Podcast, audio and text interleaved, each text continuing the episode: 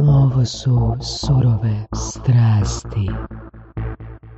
Recimo me nešto da, pošto je Laguna kod nas planirala da pravi audio, mm-hmm. baš publishing audio, ali su odložili do daljnjeg. Mm. Pošto se ispostavilo, to je malo krupniji zalogaj, nije to tako jednostavno. Da? Da. Audio knjige? Da. Zbog produkcije ili zbog... Ne znam. Samo, mislim, samo znam da su hteli i da su shvatili da je to mnogo ozbiljnije nego što su mislili primarno.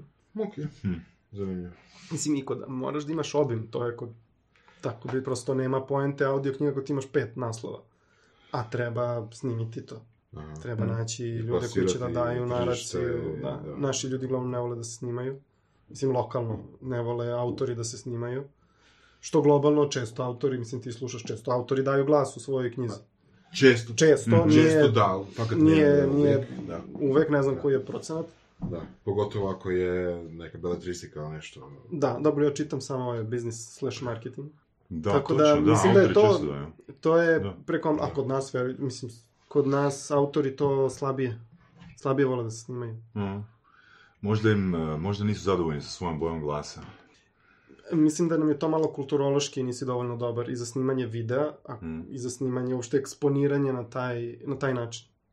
Mislim da zato se toliko malo sadržaja i kreira kod nas, kad kažem kod nas, mislim ovaj širi region nego što je to globalno. Mm. Ljudi se plaše šta će da kaže okolina, šta će da kaže komšija, šta će da kaže mama, baba. Je to feedback s terena ili? Da, da, da, da, da, da, da masovno, jer i kroz edukacije masovno savjetujemo da...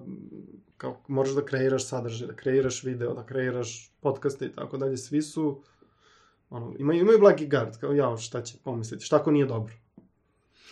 Da, mislim, evo, mi smo možda malo imali sreću sa surovim strastima iz razloga jer smo, ajmo reći od početka, um, smo to definirali kao neki edutainment. Da. Znači, nije samo education, ono, da, da, nego je baš i edutainment. Ali nije nam nikada bio problem dobiti goste. Dobro. Znaš, ono, tipa, niko nije rekao sad, ne znam, ja, da se neko srami, da, ne znam, misli da nema dobar glas ili da neće dobro pričat. Ali bilo, ko, ali bilo komentara da su bili pod tremom i da im je to izlazak iz comfort zone, to je da. Bilo. To je bilo. Sigurno je. Jeste, ali drugačije kad te neko zove, kad ja sam sad u poziciji koja je vrlo ugodna, prosto, mislim, mm. malo šta može da pođe naopako, ali da sam da. Ja jedini koji kreira sadržaj, mislim da je to drastična da. Razlika u percepciji. Pogotovo video. Da, s tim da, evo, s nama je danas Ivan Bildi, uh, poznat u marketinškim krugovima u Srbiji, čak i u regiji bismo da. Mogli reći. Hvala ti puno što si došao, hvala vama. Ćemo zaviriti ovoga u tvoj mindset. Uh, za početak ću ti postaviti samo pitanje, možda poslijedi reset pitanje, možda ne. Um, što misliš o marketing zajednici u Srbiji? Da, pa... To je, to je ogijevo pitanje. E, pazi, kad gledam neke druge...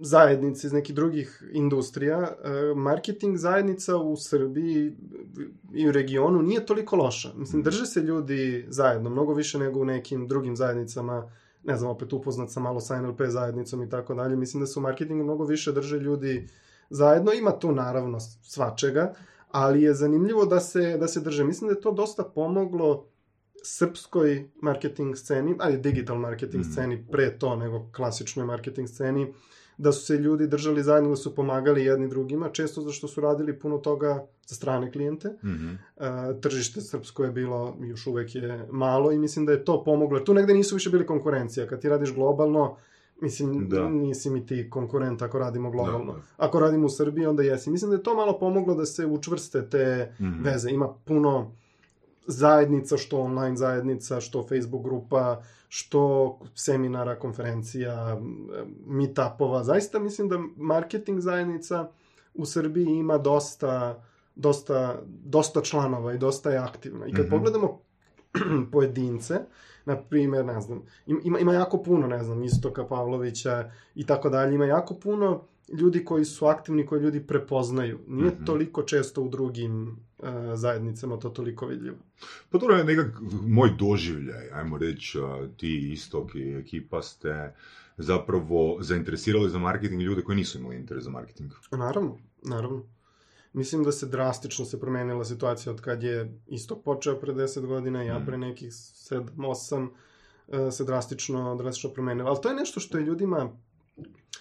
blisko, prosto mogu da, mogu da shvate šta im to donosi. Misliš marketing? Mislim na marketing, mislim na marketing. Iako je veliko nerazumevanje marketinga, advertisinga i šire slike uh, u edukacijskom smislu, mm-hmm. ne znaju baš šta je sve marketing, poistovećuju advertising, marketing, ali mislim da im je jasno da im to, da im to treba i prosto mislim da je puno ovih aktivnosti koje smo imali mi je pomoglo da se izgradi ta scena. Možda je to malo neskromno, ali verujem, verujem da je, da je tako. Kad uporedimo neke druge, bilo države, uh, nije toliki slučaj sa, sa, sa time i vidi se da stagnira u Srbiji. Zaista, iako nema nešto pretarano domaćih, za, na globalnom nivou ljudi koji outsourcuju je zaista velika, velika publika. Mm-hmm. Velika, nije publika, velika grupacija ljudi koji to radi.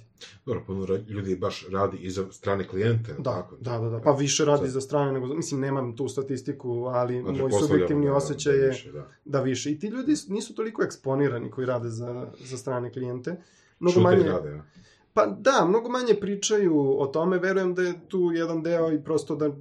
Mislim, ti kad radiš za strane klijente imaš više novca, veći da. su prometi, nije to sve... da kažemo, potpuno... Nije, nije država omogućila da to bude u potpunosti u, u tokovima i onda verujem da ljudi ne žele pretarano da se time bave, ali prosto video sam bukvalno jedne komune gde, gde ima bilo agencije, bilo klasičnih aj ti-evaca, gde su to potpuno zatvorene jedne grupe, mm-hmm. po stotinak, dvesta ljudi mm-hmm. koji rade u nekoj firmi, koji outsourcuju i rade neke neverovatne projekte, u aj ti-u dominantno, ali i u, i u marketingu. Mm-hmm. I to je bukvalno jedno kao pleme za sebe, oni su van, vi to, to se ne vidi to nigde, bubble, to se, to je da, tek, to, je, to je realan bubble, nije da, samo onaj izmišljeni. Da. I to nije u tokovima nigde i to je isto nešto što je jako zanimljivo, pogotovo aj ti, mnogo razvijenije nego marketing, jer ti imaš ljude koji jako lepo zarađuju, jako lepo žive, u Srbiji rade jako lepe projekte, u Srbiji za, za strane firme, bilo da je outsource, bilo da su finalni proizvodi. Mhm. Pa slično je ovdje. Da. Da. A odnos Hrvatske marketinške zajednice i Srpske? E, mislim da je za nijansu Srpska razvijenija, mm-hmm. možda zato što je bilo manje mogućnosti, e, ne mogu da procenim tačno, ali mislim da je razvijenija, nekako kad gledam pojedince... A kriterij razvijenosti bi bio? A to je teško reći, to je baš, to, to je baš subjektivno, mislim, mm. ne bih znao to da, da, mm. da uporedim, ali gledam neke pojedince i gledam e, sadržaj uopšte koji se e, kreira, ko se tu... eksponira i šta se sve radi, mislim da je tu, um, iako su budžeti veći, u Hrvatskoj ima dosta pojedinaca u Srbiji koji onako iskaču na tom nekom regionalnom mm-hmm. nivou. Da. Pogotovo za digitalni marketing. Mm-hmm. Aj ti nama reci, Ivane. Sad se spremamo za ono pravo. Aj ti lijepo nama reci, koji je najčudniji, ono, Od, najčudnija odbijenica koju si imao kad si bio tineđer od djevojke? Najčudnija? Ili jedna jedina, ne znam. Da, da, najčudnija, to je sad zanimljivo. I koliko je uopšte bilo odbijenica, sad ispade, ispade loše, ali... Um, najčudnija? Pa ne, vidiš kad ne mogu da se setim. Mislio sam, i pazi, čak i ono vaše pitanje koje je e, najneugodnija stvar koju si imao kao tineđer, čak mi je to jako teško da... To si pripremio. Da, mislim, to, nisam ni to pripremio što je najgore, baš sam razmišljao o tome šta da odgovorim. Nisam imao toliko neprijatnih iskustva, da li su moji kriterijumi niski za neprijatne iskustva, ali kao naj... Moje najneprijatnije iskustvo što sam ja bio jako loš u školi. Hmm. I to ljudi često a, ne veruju, zato što ima malo taj poluštreber a, izgled. Uh, ali ja sam zaista bio jako loš u, u školi i u, čak i u drugoj polovini osnovne. Ček, sad osnovne, si negdje oko sedmog razreda stigao. Sad ne? sam, da, tu sam osmi razred, Dobre. već uspešno posle četvrtog puta sedmog. Um, negdje mi je, mislim, to, to naj, naj čudniji momenti ili na, naj momenti u kojima sam se osjećao loše su zapravo bili ti pred kraj školske godine. Ne toliko možda zbog nekih drugova koliko zbog ono, porodice, ali prosto... Nikad nisam školu... Nemo kažem volao, ja sam volao. Jel te majka tjerala po šibu? Ma Često. da, mislim, sve je žena pokušavala, nije radila prosto. Nije fun... Ja u sistemu jako loše funkcionišem. Mm. Ja nikad nisam, ja nemam ce ve, ja nikad nisam aplicirao za posao. Mm. Nikad u svom životu. Ja prosto ne vidim mm. nikada ja mogu u nekom sistemu. Iako ja nisam konfliktna ličnost, ja jako lepo mm-hmm. radim sa drugima, ali prosto... Jel to znači da nekad nisi radio u nekoj veličkoj veličkoj firmi? E, jesam, ja jesam radio, u Aha. Londonu sam radio za, um, za školu tamo. Uh, bio sam prvo marketing officer, pa posle marketing manager, pa smo onda došli u Srbiju, otvorili smo predstavništvo u Srbiji, da smo za ceo region regrutovali studente za London.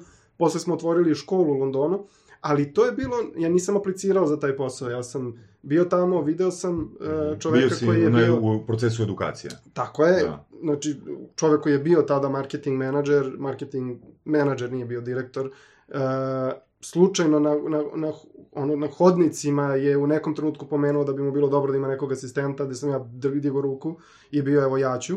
I to je čak dva meseca trajalo... Dobro da kraj tebe nije stala neko s turetom. Na, to, to, možda to. Bi, možda bi dao svoj prijedom. Dva meseca je trajalo to moje ubeđivanje da treba i tako sam ušao i prosto odatle je išlo sve e, nadalje mm. i onda sam shvatio da to nije, e, nije put kojim ja želim da idem, pogotovo, kaži... Da, ono što me iznenadilo, da si ti dao otkaz kad si dobio prvo dijete.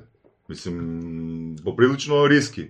Tako. Sa strane nekog ja ne, neutralnog promatrača. Ja, ja nisam imao neku opciju, ja nisam mm. imao zaleđinu, nisam imao um, roditelje, mislim, imao sam mamu, tata mi umro kad sam bio mali. Nismo imali neku zaleđinu mm. da, bi ja, da bi to bila neka racionalna odluka. Ali glavna stvar je, ja sam radio puno tada, zaista, svaki dan, skoro svaki vikend, jedno, u proseku, tri vikenda mesečno sam uh, radio i onda kad mi se uh, to prvo dete rodio, zapravo šta je presudilo taj, taj moment kad sam um, otišao u London, pošto sam išao prilike jedno mesečno i sad kad mi se rodilo dete, otišao sam opet u London i tad me je taj moj direktor pitao i kako je sa, sa klinicom, ja sam rekao dobro, jel spava noću, ja rekao pa ono sad dete ko dete, nije not great, not terrible, mislim da nije ništa strašno, on je rekao možda bi trebao da nađeš sobu, a, da ne spavaš tu sa njim, nek se žena brine o detetu, a ti spavaj u drugoj sobi da bi mogo prosto budući naspavan da možeš da radiš. I meni je to tako bilo strašno u tom trenutku. Evo, dan danas se sećam tog momenta, tad sam odlučio da neću da radim više. Kao prosto, to, je, to, to nije put kojim želim ići. Da. I to je nešto što ja i sad puno stvari svesno, ne, ne rizikujem, nego otpisujem. Mm-hmm. Baš zbog tog provođenja dece, vremena sa decom, ih imam sad troje. Um, I ovo vreme njihovo dok su mali, ja ne mogu da nadoknadim. Da. Moje vreme na poslu mogu, ali to vreme nikad ne mogu. I ne želim da za šezdeset godina, kad budemo šezdeset godina, ne za šezdeset, kad budemo šezdeset Onda. se okrenem, za šezdeset već kraj, ali kad budemo šezdeset da budem, da se okrenem, kažem, e što nisam više vremena provodio sam. Ali imam ideju kako da provodiš više vremena. Sa kim? S djecom. Provodim... Pa tako da te dostignu u razredu, da idete pa, jednu godinu. Još malo, ovaj drugi razred, tu smo sad. Kao, zašto je glavni u školi? Zato što mu je tata u osam jedan. Tako da, da. Da, jedna ona zanimljiva rečenica, uh, znači, koju si ti izgovorio, uh, uh, učio si ljude i davao si usluge uh, kako nešto radi. A u zadnje vreme se želiš presviđati na zašto. Tako je. Možeš to objasniti malo, slušateljstvu. Na što točno misliš? Ima, često ljudi imaju pogrešnu, percep, moj doživljaj, često ljudi imaju pogrešnu percepciju da, i to nas je možda i školski sistem tako je edukovao, on te uči strateškim mm. uh, stvarima, uh, ali ja mislim da moraš prosto ići obrnuto, moraš da naučiš nešto da radiš da bi mogao da budeš strateg u tome. Prosto svako je prvo ono e, pomagač pa je posle majstor. Niko ne dolazi na poziciju majstora bez da je ikad, ne znam, jednom klesnuo e, kamen. I ja sam ja zaista duboko u to verujem, ti moraš prosto da prođeš kroz to, da moraš to da držiš e, u prstima i to je negde moj cilj bio svih ovih godina kreiranja sadržaja. Kako uraditi to i to, kako uraditi ovo, kako ono, kako... E sad, mislim da je došlo vreme kad je taj nivo znanja dovoljno, nikad nije dovoljno visok, ali prešao je jedan prag, kritičnu tačku, gde možemo da pričamo sada šire, gde mm. možemo da pričamo i zašto. Mm. Ne mogu ljudi koji ne znaju kako da pričaju o zašto. Tu dobijamo teoriju, koja često nije u, u, u, u praksi. Ja imam mog druga iz... Um, iz škole, koji piše knjige na temu uh, digitalnog marketinga, koji nikad nije radio digitalnom marketingu, znači on je otišao na fakultet, aha, tamo se bio jako dobar student, no, to je neobično, master, da, doktorske studije, ostao je kao asistent na fakultetu, predavač, sad je, nije profesor, kako to kod njih funkcioniše, nikad nije to radio, a piše knjige, ima taj predmet. Mm, Prosto da, da, vidi da, da, se, to, to, to je jako teško da se, da se ne vidi. Ne kažem da takvi ljudi ne treba da postoje, mm-hmm, istraživanja koja rade su sigurno korisna, ali mislim da prosto nedostaje, vidi se u tome svemu da nedostaje... Kako? Da nedostaje kako, da ne, ne, ne razume prosto... Mm-hmm. Ne dolazi iznutra, dolazi iz polja. Znači, ako sam ja dobro razumio, znači, kako je bitan da bismo mogli doći do svog zašto? Pa ne vidim kako drugačije, mislim... Um, prosto... Neći zavisi u kontekstu. Da, da, naravno, da, da, naravno, ovde, ovde govorimo da, o jednom zanatskom, da, da, zanatskoj stvari. Da, da, zašto nije mjerljiv? Pa, pa nije... Nije, često nije, da. Nije, da, da, i mislim, subjektivno. Naravno. Da. I on mora doći iz nekog iskustva. Prosto da, ni ti, u, u, u, kao čoveka, gledamo ono kao ljudsko zašto, ne postavljaš u petnaest godina pitanje zašto. Zašto se rađa kasnije, ono, trideset plus, četrdeset plus. Kad si imaš nekog životnog iskustva, da budeš u momentu, je sad ću pitam zašto, zašto si se opeko sto puta, probao si, mm-hmm, napravio si prekršaj na ulici, slupao si auto, varao si devojku, bio si, pre... znaš, kao nešto si popipao i onda dođeš u jedan moment u životu kad kažeš zašto ja ovo radim. Ali ne verujem da ti možeš budeš potpuno izolovan od sveta i od svega i da budeš u zonu zašto. Ne znaš, ne znaš šta postoji. Mm-hmm. Da, da, da. To je isto za pitanje, jel, postavljanje ciljeva isto vezano u sve to skupa. Jasno. Ali sam, koji je tvoj zašto iza tog zašto? Da, zašto iza zašto. Dobro, imaš ono five whys. Da. Jel? Da, za, pa to pet puta pitaš zašto. Da. Kad ono, odgovoriš prvi put, drugi, četvrti, peti. E, tu baš ono mo- možeš da zaglibiš duboko u, u, toj, u toj vežbi. I ja nisam siguran da sam u potpunosti kao moje lično zašto shvatio. I da, kao znam sad sto posto, znam čime bi voleo da se bavim, šta me ispunjava. Um, često ljudi kažu da ti prosto osetiš kad, kad je to to. Ne kažem da ove stvari kojima se ja bavim nisu to to, ali mislim da postoji još nešto. Mene ljudi percipiraju generalno kao osobu iz marketinga. Hmm. E, prevashodno što sam se time bavio i o tome sam puno pričao i pisao. Ali meni je biznis mnogo bliži nego marketing. Ja sam više biznis osoba nego marketar. I to se da primeti. Ja dobro vladam marketingom jer sam se njime bavio operativno, ali ono čemu sam ja zapravo najbolji je u, u, u, u samom biznisu, a ne toliko u, u marketingu. Na što misliš kad kažeš u biznisu? Kad kažem u biznisu, mislim pronalaženje novih mogućnosti, uh-huh, i kreiranje biznisa, upravljanje ljudima, uh, upravljanje timovima, ne nužno samo marketingom kao, uh-huh, takvim. Ja se sad operativno ne bavim marketingom, imam već godinu dana, ja ne postavljam oglase, kao što devedeset posto sadržaja koje sam kreirao je bilo bazirano na tome. Ne radim sa klijentima, ne komuniciram direktno sa njima u smislu onom koje je bilo pre tri četiri godine kad sam bio uh, jedan ili kad nas je bilo četvor, uh-huh, četvora. Tako da... I ovaj, ova pozicija mi je mnogo ugodnija i mnogo više razmišljam o tome šta još mogu da, da radim, koje još biznise mogu da razvijam, ne nužno u, u, u marketingu. Naravno marketing, ali ne nužno. To bi značilo da zapravo si dobro naučio delegirati. E, to je nešto što sam prošle godine dostigao taj, taj, taj nivo. Negde, um, mislim da je bio jun prošle godine. To su prosto momenti, ti stalno slušaš o delegiranju i to, svi pričaju o tome, i, ali treba pustiti ono što si napravio. Prosto nekako ti to deluje suviše s polja. A kad ti treba to da uradiš, onda je problem. Imaš hiljadu i jedan izgovor zašto to uh, ne može, zašto će, kako će to, ja znam najbolje. Čak i ne nužno iz tog sebičnog ja znam najbolje, nego kao ja sam dovoljno dugo u tome, jeste on super talentovan, ali kod klijenta ću ja ispasti uh, kriv.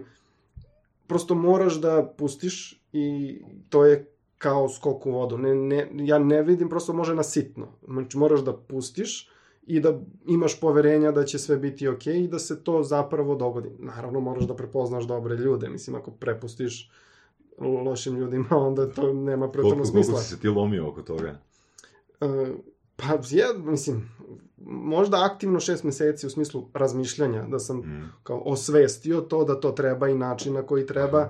i da sam onda pustio. Pritom ja imam jako blizak odnos sa, sa svojim zaposlenima, nas ima šesnaestoro u, u agenciji, nije više ni tako, ni tako malo, imamo zaista taj blizak odnos. Kad je blizak odnos, on ima svoje prednosti, ima svoje mane.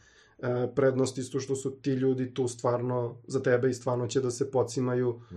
nemo kažem kao da je njihov posao, ali više nego da su tu zbog plate. A s druge strane postoji problem autoriteta, koji je uvek problem ako se previše blizak sa nekim.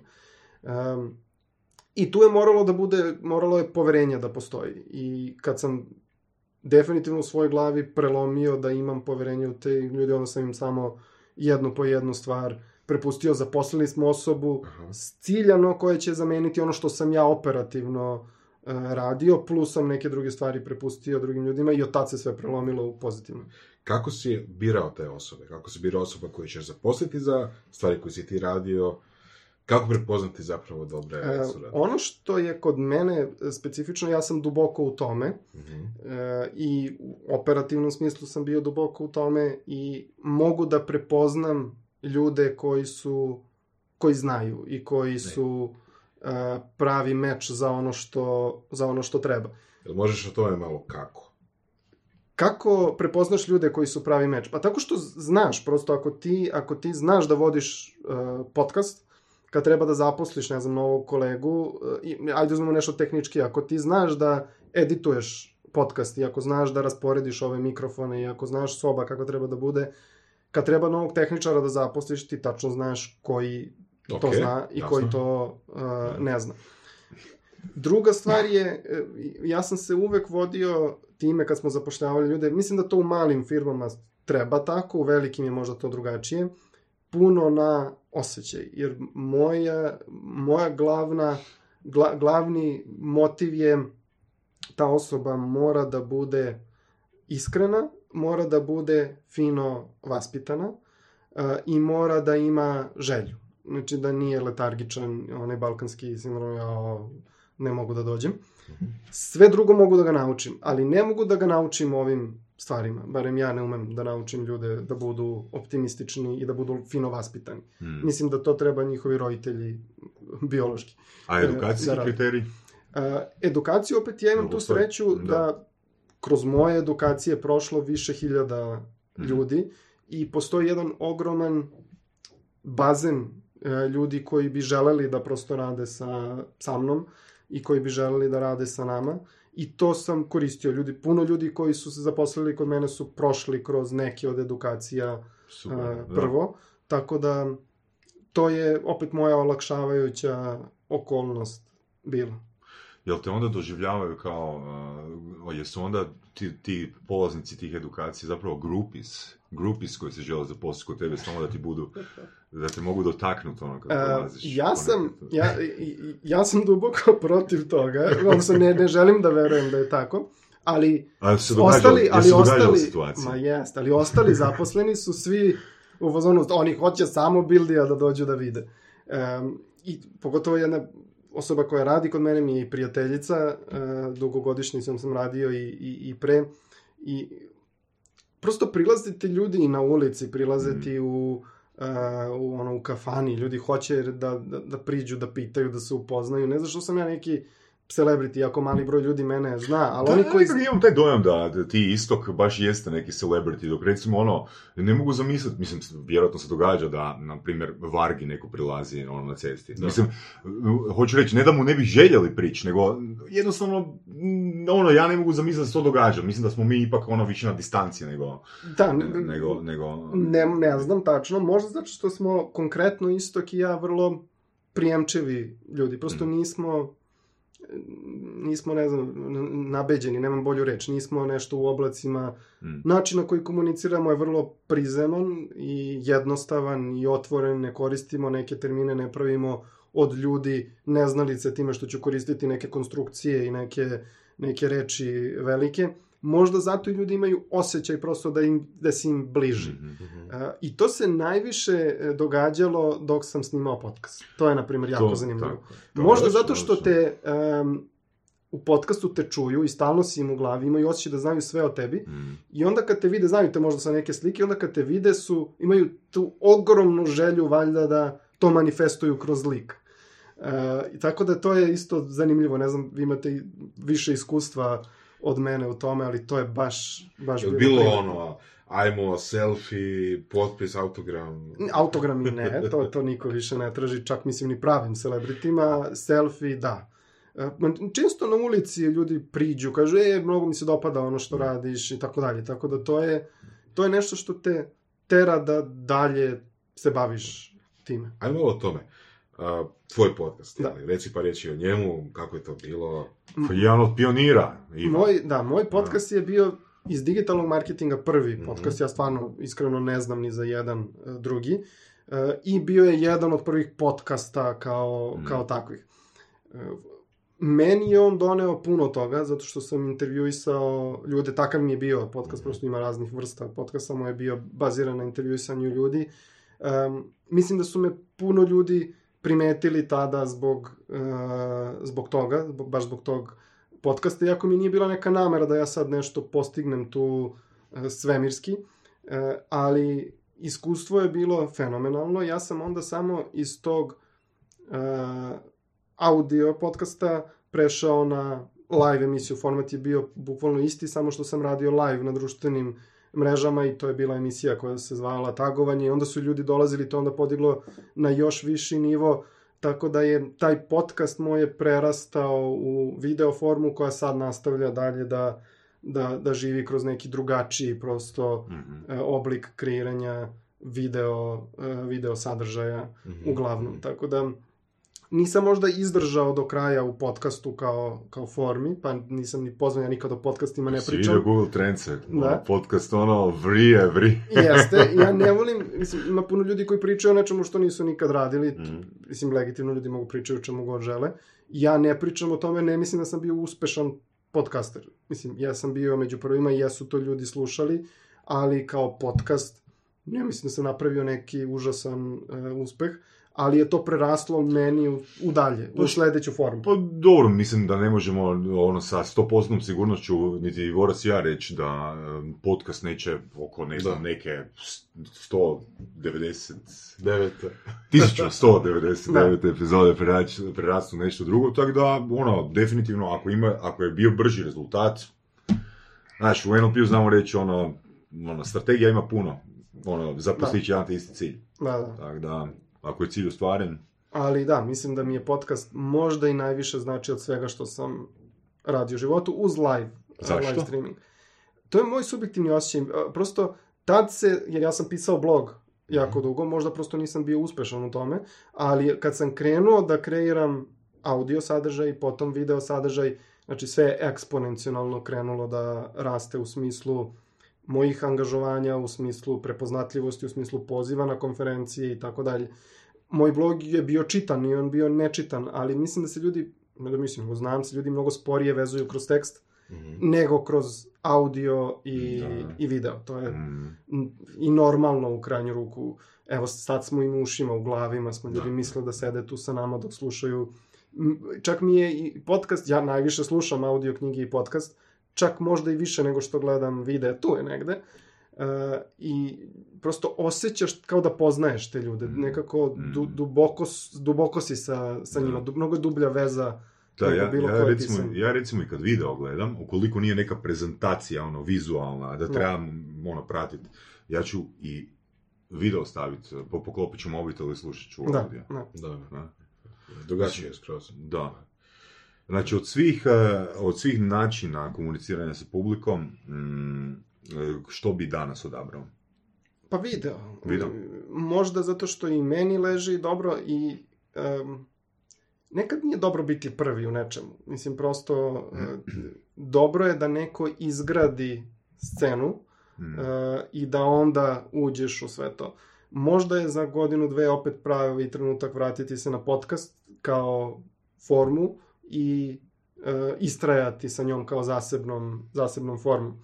Ja kad sam kreirao podcast, ljudi nisu znali šta je podcast. Mislim, i sad ne znaju, a kamoli mm. tada. E, najveći broj slušanja je kod podcasta mog je bio kad oni odu na web page da je okačen epizod i slušaju ga tamo. Jako im je teško bilo da im objasniš da imaju u svom telefonu da. aplikaciju mm-hmm. preko koje treba da slušaju, preko koje je optimizovano za slušanje, da možeš dolaziti nova epizoda, ne moraš da me juriš po internetu da vidiš da li je izašlo, a ljudi su jurili, nije da nisu, nije kao, e, odslušali jednom i neće više. Tako da, mislim da je zato dobro da se malo ta scena izgradi, pa onda da uđe. Nešto kao što smo Istok i ja uradili za online kurseve u Srbiji. Mm-hmm. Toga je zaista slabo, slabo bilo. Sad kad smo mi ono, utrli put, kad smo raščistili e, poziciju, sad se javlja gomila drugih online kurseva. I to je eksponencijalno više ove godine u odnosu na, na prethodnu godinu. Ali ne samo iz područja digitalnog. Ne samo iz područja, ne, ne, ne. Dobro, kad kažemo online kursevi, da. A, da li je to u smislu plaćeni? Plaćena Plaćen, edukacija plaćen. Ili je on na YouTube-u pa... Ne, ne, ne, ne, ne, baš online kurs, online tečaj, ne znam kako da, bi ga da. E, nazvao, plaćen, da, gde ljudi ja. kupe kurs da slušaju i da budu članovi, u našem slučaju, grupe zatvorene na Facebooku, gde ide sva podrška, komunikacija mm. i tako dalje. Pa baš to, ono, ljepota pioniraju tome, mislim, ima puno niša. Naravno. No, mislim da podcast, ono, je pojam koji je toliko apstraktan da tu konkurencija uopće ne treba postojati. Mislim, ja sam gledao a, tvoj intervju a, kod Minića i super mi je taj sadržaj, da. ali sve jedno, onak, nije bitno, a, nije bitno ovoga kod koga je gost, jer onak priča sa drugim stvarima. Uvek znači, ispada drugačije. Čak, čak možemo reći da je to ista niša pojačalo da. i Surove strasti, ali onak, ono, drugačije je volite, drugačije, drugačije su pitanje, drugačija je energija. Na? Jasno, sve je sve drugačije. Da, da. Um, Kako to da ti vjeruješ da se rod, čovjek rodi kao pilot? Da, pa ako od druge godine želiš da budeš pilot, ni, nisam mogao za dve godine da steknem to... Znači nisi se rodio, ono, nek si od druge godine da. se radi? Pa ja sam zapravo ceo život želeo da budem pilot. Da? I od svoje druge godine sam, kad me pitaju šta želiš da budeš kad porasteš, ja sam uvek govorio pilot, u tom trenutku pitol. Pa onda pilot. Ja nisam imao izlete ni u šta drugo. Nisam Dobre. želeo nikada budem ni lovac, ni đubretar, ni e, policajac, ni vatrogasac, sve ono što deca žele. Ja sam uvijek želeo budem e, pilot. I to, tako, to, to je prosto jedna strast sa kojom većina pilota čak kaže da se, da se rađaš sa tim. Ljudi ili vole nebo ili ne vole nebo. Ne, nema između. Zanimljivo, da. Drugo je putovanje avionom. Ti baš me briga putujem autobusom ili avionom. Da, da. Ne mislim na to, mislim baš na, mislim baš na tu strast da ti voz, teraš nešto što je, što je na nebu. Tako da, e, mislim da moraš da se rodiš sa tim. Da to, na, naravno, ljudi shvate svašta tokom godina, ali ja sam od malih nogu shvatio da želim da budem pilot. To Nisam. Znači imao si svoj zašto. Da. Možda, da. A kako? To.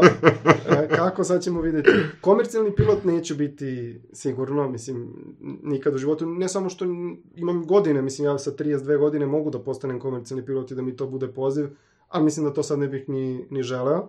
Ono što e, hoću je da budem privatni pilot, u smislu privat, da sam mogu da e, letim. Um, tako da to je nešto na čemu definitivno mm. ću raditi u budućnosti. A. Idem, krenuo sam na obuku. Nažalost, sad Čestitamo pre, ti. To, pre uh, mjesec dana osoba koja me je uvukla u sve to, Vladimir Bulat, je nažalost poginuo, moj instruktor, uh, pre mjesec dana i sad me je to malo, ne zato što je, ne zbog straha nekog, jer ja neću se baviti akrobatskim letenjem, ali mi je sada to me poprilično onako pogodilo, jer on je osoba koja je posle trideset godina uspela da me vrati, uh, dobro ne trideset, nego kad sam negde izgubio tu ideju sa, sa dvadeset godina, kad sam otišao u London, je uspeo da me vrati zapravo na to, da ponovo probudi tu, tu, tu želju u meni i nažalost uh, imao, je, imao je nesreću i sad sam malo tu u dilemi. Mislim, bit ću sigurno pilot, samo ne znam da će to biti sada. Još gledam da li ću nastaviti Ma, u ovoj jedan, godini. Imam jedan predlog za tebe. Da. Znači, rekao si da si dobar, ono, znaš, imaš know-how iz marketinga, a, dobar si u biznisu, pa možeš biti, recimo, možeš osnovati kompaniju, avio kompaniju. Da, sta, mogu. Da. Mislim, Fali firma mi. ti raste ova sad, ono, tu ćeš imati pasivni prihod uskoro. To, to, to. Ovoga, i tipa za koliko? kad dođeš do drugog srednje si Richard Branson. Ovo. Da, ne. Ma da ovim tempom neću šezdeset. Ali dobro. Da. Kako si ti učio? Šta? Marketing. Kako marketing. Si učio ono? Ili kako si biznis učio? Uh, I D marketing mislim može. Da može da se više uči nego biznis. Um, marketing sam učio radeći ga. Prvo, ja sam završio biznis školu, završio sam i osnovne studije u biznisu, i master studije u biznisu, završio sam i M B A. Uh, znači, baš sam se bavio biznisom, imao sam puno predmeta iz oblasti marketinga, to je ono školski deo, ali onda zapravo kad sam počeo da radim, počeo sam da učim na tokom, tokom rada. Inače, taj digitalni marketing meni nije, kako je što došlo od toga se bavim digitalnim marketingom, ja se nisam nikad zaposlio niti u agenciji, niti u firmi koja je radila digitalni marketing, ja sam bio klasičan marketing menadžer, čak više prodaja nego marketing kao, kao takav, je to što um, Britanci kakvi su, takvi su, vrlo su rezultno orijentisani, ne trpe puno uh, bullshita i uh, imali smo jasne targete koje moramo da postignemo u smislu prodaje. I mi smo svašta pokušavali, razne e, marketinške aktivnosti, bilo offline, bilo klasičnih medija, radio, e, print, outdoor i tako dalje.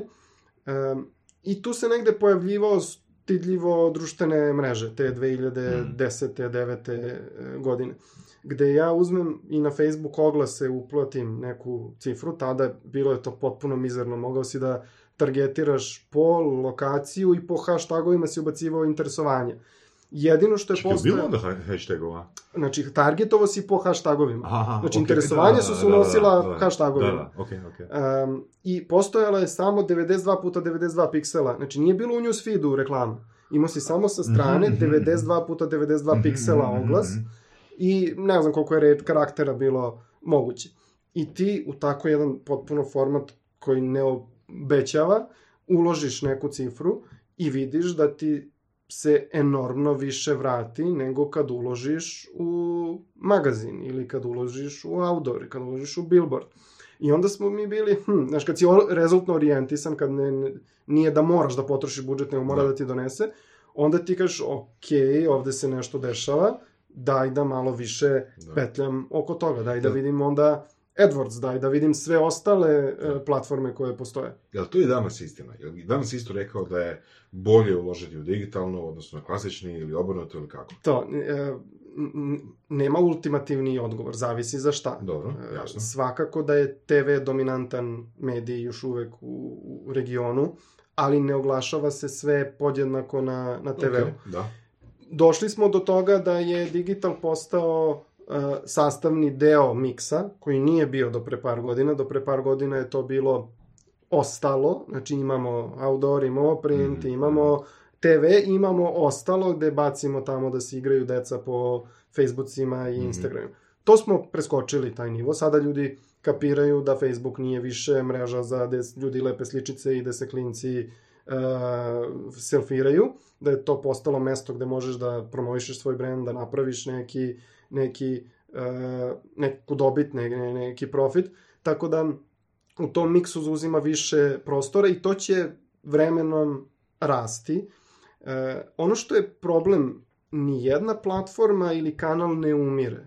Znači, lako, lako, mislim, ne kažem da je bilo lako, ali pre trideset godina si imao, ne znam, te ve, print, radio. Ti i dalje imaš to isto. Mm-hmm. Uh, samo što imaš i nove kanale. Pre deset godina je bio P P C, kao Google, kao Facebook oglašavanje, to i da, email marketing, to i dalje postoji, ali sad ima i sledeće. Sad imamo storije, imamo društvene mreže, imamo, ne znam, TikTok koji je u, u, u naletu kao nova društvena mreža koja može da napravi neku, neku mm. razliku. Tako da ne umiru ti kanali, što je najveći problem uh, marketinga, nego se fragmentiše. Mm. Ti i dalje moraš da se baviš i ostalim vidovima advertisinga, da budem precizniji, i da koristiš različite kanale. Samo što ljudi više nisu svi ljudi na e-mailu. Pre su svi koristili e-mail, sad koristi određena populacija, određena grupa. Ako je tvoja grupa tamo, ti moraš koristiti e-mail. Ako si ti u nekom bi tu bi-u, naravno da ti je e-mail kanal koji ćeš istraživati. Ako su ti cilj mame, e-mail e, nije, prosto ne proveravaju e-mail, ali su možda na Instagramu.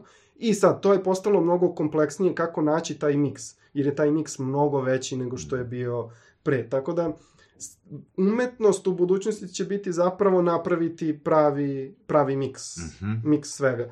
Jer ono što, ono što je i pored miksa, što je jako važno, pronaći moment kada možeš, kada je određen kanal potcenjen, znači mm-hmm. ima publike, ali marketari nisu, nisu stigli. Mm-hmm. Jer generalno, kad kažem marketari, ljudi koji se bave marketingom, kasne za publikom.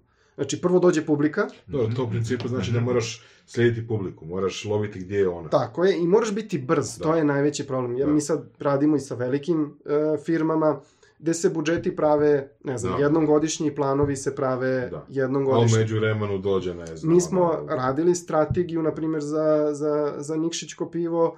E, mo, kad smo završili tu strategiju, posle mjesec dana se pojavio story kao format na Instagramu. Mm-hmm. Ti ne možeš... Uh, gurati narednih godinu dana ovaj plan bez da ga prilagodiš zašto se pojavio novi format koji ljudi vole i koji je eksponencijalno porastao. E čisto u firmama ljudi ne mogu prosto, nisu brzi, nisu agilni, što veća firma nije po pravilu, ali generalno je da, da. teže. Ti ne možeš promeniš godišnji plan u martu. Da. Nije struktura takva. I onda prosto kasne, a često je i strah. Prosto pojavila se društvena mreža, tako je bilo i sa Facebookom, znači svi su znali da postoji Facebook, ali ja kao marketing direktor ili marketing menadžer moram da donesem odluku, hajde probat ću ovaj ne, ne, neisproban kanal, ima mm-hmm. potencijal, ali je rizik veliki da se ne dogodi ono što želim, a onda ja moram se pravdam mom direktoru, zašto sam doneo tu odluku. Bolje da ja ostavim radio, da. te ve, novine, jer tu znam, u tome plivam, znam što mogu da, da očekujem, da, da. i kad napravim plan, to će da se dogodi. A ovo kad napravim, hm, i onda mora da se dogodi puno primjera, mora konkurencija da uđe i te vidiš, e čekaj, ovaj bre, vidi šta je napravio tamo, ajmo i mi. Mm. I sad je taj moment kada firme masovno, već u svakoj industriji je neko jako dobar i onda su svi, svima su palila lampica, moramo i mi. Da. A, čuli smo od ne, jednog ili dva gosta da je a, naj... Uh, najzastrašenija uh, osoba u određenom sustavu uh, direktor marketinga. Da, baš zbog kad... takvih, uh, baš zbog donošenja takvih odluka. Pa, mislim, teško je, prosto mm. uh, tebi se na... Ri... To je mislim, ta fragmentacija, jel? I to, i sad, problem je što je, to, to je kao i bilo koje drugo rizično ulaganje. Znači, u ranom stadionu društvene mreže su rizično ulaganje. Mm. Uh, prosto nemaš na osnovu čega da ti doneseš odluku da li je sad moment mm. ići na da, da, da. TikTok? Mislim, možemo da kažemo, nije. Ali, baš zato što je rizik veliki, malo ljudi to radi, potencijalno je benefit mnogo veća. I to vidimo, oni koji su rano krenuli sa društvenim mrežama, koji su prvi uhvatili taj talas, su eksponencijalno rasli i iskoristili to. Mm-hmm. Sada više ne postoji ono što je postojalo pre pet šest godina na Facebooku i Instagramu. Ne ideš tamo da bi imao besplatan rič, besplatan domen, to ne postoji više, prosto bilo pa prošlo, mora se pomirimo sa tim. Moraš da plaćaš da bi imao vidljivost, da bi nešto postigao. Ja sam te prve kampanje koje sam iskopao, koje sam radio te dvije hiljade desete. godine, ja sam pronašao u tom nalogu za deset dolara sto pedeset hiljada ljudi rič, za deset dolara. Bravo. Ti sada za deset dolara dobiješ da. od, ne znam, hiljadu dvadeset tri do manje. Znači, da. to je To može da, u jednom trenutku će to biti sto pedeset puta više. To je, ne, to je nestvarno, da, to je da, prosto, da, da, da sam, da, da, ono, da, da su mi ova pamet i one godine, da sam, mm. da sam tada znao da ulažem du, du, deset puta više, gde bi bio. Znaš, tad gledam budžeta ono po deset eura. To je pitanje te nesigurnosti, da. odnosno tog uh, rizika, da. ono, ulaganja. Dobro, možemo ono se složiti oko toga da je taj vid oglašavanja i dalje poprilično jeftin. Jeste. Jeftini. I da ga treba koristiti, ok, lupam se po glavi jer nisam prije šest godina, da. daj sad ono uloži duplo više. Bolje sad nego za šest. Da, za šest da, će biti da. još skuplje. Evo, baš sad je izašao opet kvartalni izveštaj Facebooka, najveći revenju ikada rast. To broj korisnika ne raste eksponencijalno, a raste revenju. To znači da je prihod po korisniku da. veći, to znači da su oglasi sve skuplji i skuplji. Mm. I tako je posljednjih, od kad je krenulo oglašavanje, posljednjih deset godina. Da. I to će nastaviti da ide ka, ka dalje. Pogotovo što velike firme koje smo pričali da su već sporije, koje kapiraju i počinju polako da prebacuju budžete. Prvo se otkinulo od printa najviše, pa išlo u digital. Pa se otkidalo od outdoora, pa išlo u digital. Kad krene se otkida od te vea i plasira više u digital, bit će jako teško da se boriš sa, na, na, na društvenim mrežama sa glavnim brendovima. Jer ti kao mali e, preduzetnik, tebi nije konkurencija drugi mali preduzetnik iz tvoje industrije. Da. Tebi je konkurencija Coca-Cola i piva da. i e, svi ovi e, proizvodi široke potrošnje. Jer i njima treba i ovaj tvoj klijent pere ruke i pije da. Coca-Cola.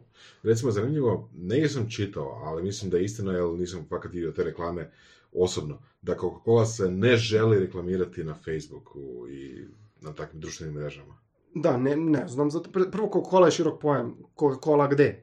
E, mislim, oni vjerojatno imaju... Istina. Da, mislim da sam da. čitao kako kor, korporativnu strategiju da ne žele, da ne idu kao na društvene mreže. Kao ne, ne, ne, pa, ne, ne, ne, to, mislim, to sigurno nije, nije, nije tačno. Oni imaju, to sam čuo na predavanju čovjeka koji radi u Coca-Coli, imaju tu strategiju, e, najveći deo budžeta ide u sigurne kanale, poput te vea, printa, određen deo, manji deo budžeta ide u eksperimentalne kanale koji su, imaju potencijalno veći rizik, veći rizik, ali potencijalno veću dobit, uh, i plasiraju uh, po sistemu određenom koji, koji imaju razvijen. Društvene mreže su svakako to, ono što je on napomenuo, Facebook, uh-huh. Instagram im sad postaju ti modeli koji su standardni, aha. koji nisu više rizični. I zaista Facebook više nije rizičan kanal. Ti da. vrlo...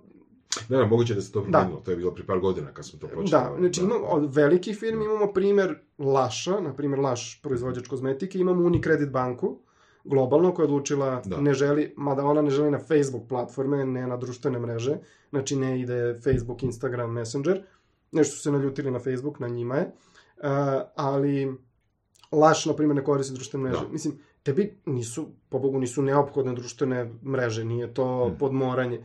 Ja samo mislim da je još uvek potcenjen kanal i da još uvek treba ulagati uh-huh. uh, više, jer za pet godina će biti mnogo, mnogo teško. Da li možeš reći nekakve ono, generalizacije, nekakve zaključke, koje populacije koriste, koje društvene da. mreže i koje kanale? Svakako. Facebook je postao platforma za amatorce. Znači, okay. Facebook, na Facebooku smo sada mi. trideset plus, četrdeset plus, pedeset plus i tako dalje, na, na, na dalje. Klinci nisu na Facebooku zato što su im došli roditelji na, na Facebook. I nema ništa gore za neko koji je u osnovnoj školi ili srednjoj školi, ja to znam najbolje, uh, gde mu, gde okači post neki gde je sa društvom i gde mu ispod komentariše tetka, jao, ljubite tetka. Da, da, da. Znaš kao, da, to da, je da, baš da. fail i zato su klinci pobegli sa, sa, sa Facebooka. Oni su emigrirali na Instagram. Pre jedno četiri do pet godina. Uh, ono što je problem, što svaka mreža ima isti, isti životni razvoj. Uh, Instagram je sad tamo gde je bio Facebook pre tri godine. Znači, Instagram je sad postao društvena mreža koju počeli su da kapiraju stariji. Uh, počeli su da dolaze roditelji, počeli su da dolaze, uh, da dolazimo mi. Kad kažem mi, ne mislim mi digitalci, mi smo naravno bili tamo ranije, ali mislim na ono, prosječnog stanovnika. Da, da, da. Uh, što znači da opet klinci nemaju gde. I sad oni kreću da beže sa Instagrama. Iako im je Instagram još uvek dominantan, beže sa, ajde uzmemo klasičnu društvenu mrežu, idu na uh, TikTok, Snapchat je bio popularan među klincima i YouTube kao apsolutno dominantan kanal za, uh, za klince u, u regionu. Mislim i globalno njima je YouTube broj jedan mesto i onda sve drugo. I Instagram i TikTok, ali definitivno će pobeći sa Instagrama, zato što dolaze stariji i neće biti više cool. Mislim, nije cool kad dođe matorac, prosto mm-hmm. to više nije cool. I kako onda vidiš, recimo, odnos a, za marketingaše, odnos a, Instagrama, Facebooka i YouTubea? E, YouTube znači, dugoročno, je... ono, po onome što si ti komentirao, meni se čini da je dugoročno najbolje se, po, naj, najsigurnije se posvetiti YouTube oglašavanju. Pazi, govorimo o oglašavanju i govorimo o kreiranju sadržaja, razlika. Da. Ako, ako je oglašavanje, i dalje je Facebook dominantan. Što se tiče, ne računam Google, gledamo društvene mreže. Znači, na Facebooku se prodaju stvari. Zato što su došli ljudi koji imaju para, zato što su došli matorci. Mislim, prosto kupuju, da. kupuju stvari. Ti klincima ne možeš puno toga da oglašavaš. Oni ne kupuju. Oni mogu da budu donosioci odluke koje će energetsko piće da kupe ili koji sok, ali ne, ne možeš prodavati kurse deci, mislim, prosto ne ide. Um, tako da zavisi, znači odgovor zavisi od toga šta prodaješ. E, I vidimo koliko masovno brendovi koriste YouTubere. Znači neoglašavanje, YouTube oglašavanje je za starije. Mm-hmm. Klinci, ne, oglašavanje kakvo, na koje mi reagujemo, oni su odrasli, oni imaju neurođeno slepilo, oni, o, to, to ne postoji, oni imaju ad block u svom sistemu. E, tako da na njih to ne utiče, ali utiče kada se Baka Prase slika sa, sa, sa, sa boosterom ili pije ili šta god već da reklamira. E, tako da to je jedan od načina, drugi od načina je što je brendovima jako teško da oni budu publisheri na YouTubeu. To je najveći izazov. Znači ti Instagram, ok, svaki brend može kreira fotku, da. Ali kreirati video, to je baš komplikovano. Pogotovo što iziskuje osobu, YouTube iziskuje YouTubera, koji je YouTuber ispred e, nive. Mislim, da, teško da, da, da, da. je, kapiram. Ima naravno jako dobrih e, primjera, jako dobrih kejseva, ali na širem polju brendovima je jako teško na YouTubeu i bit će im sve teže i teže, jer prevashodno postaje video sadržaj. Znači, klinci su sada devedeset posto na videu. Da li je to dobro ili nije dobro, ostavio bih ljudima koji se bave time da, da tumače. Nije dobro ni kako smo mi odrasli, u odnosu na naše roditelje, pa smo evo živi, zdravi, da. Ne mu kažem možda nam ništa ne fali, ali okej smo.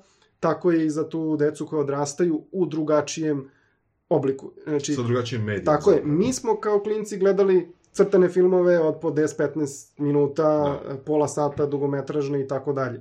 Gledali smo te ve. Sadašnji klinci gledaju story od petnaest sekundi.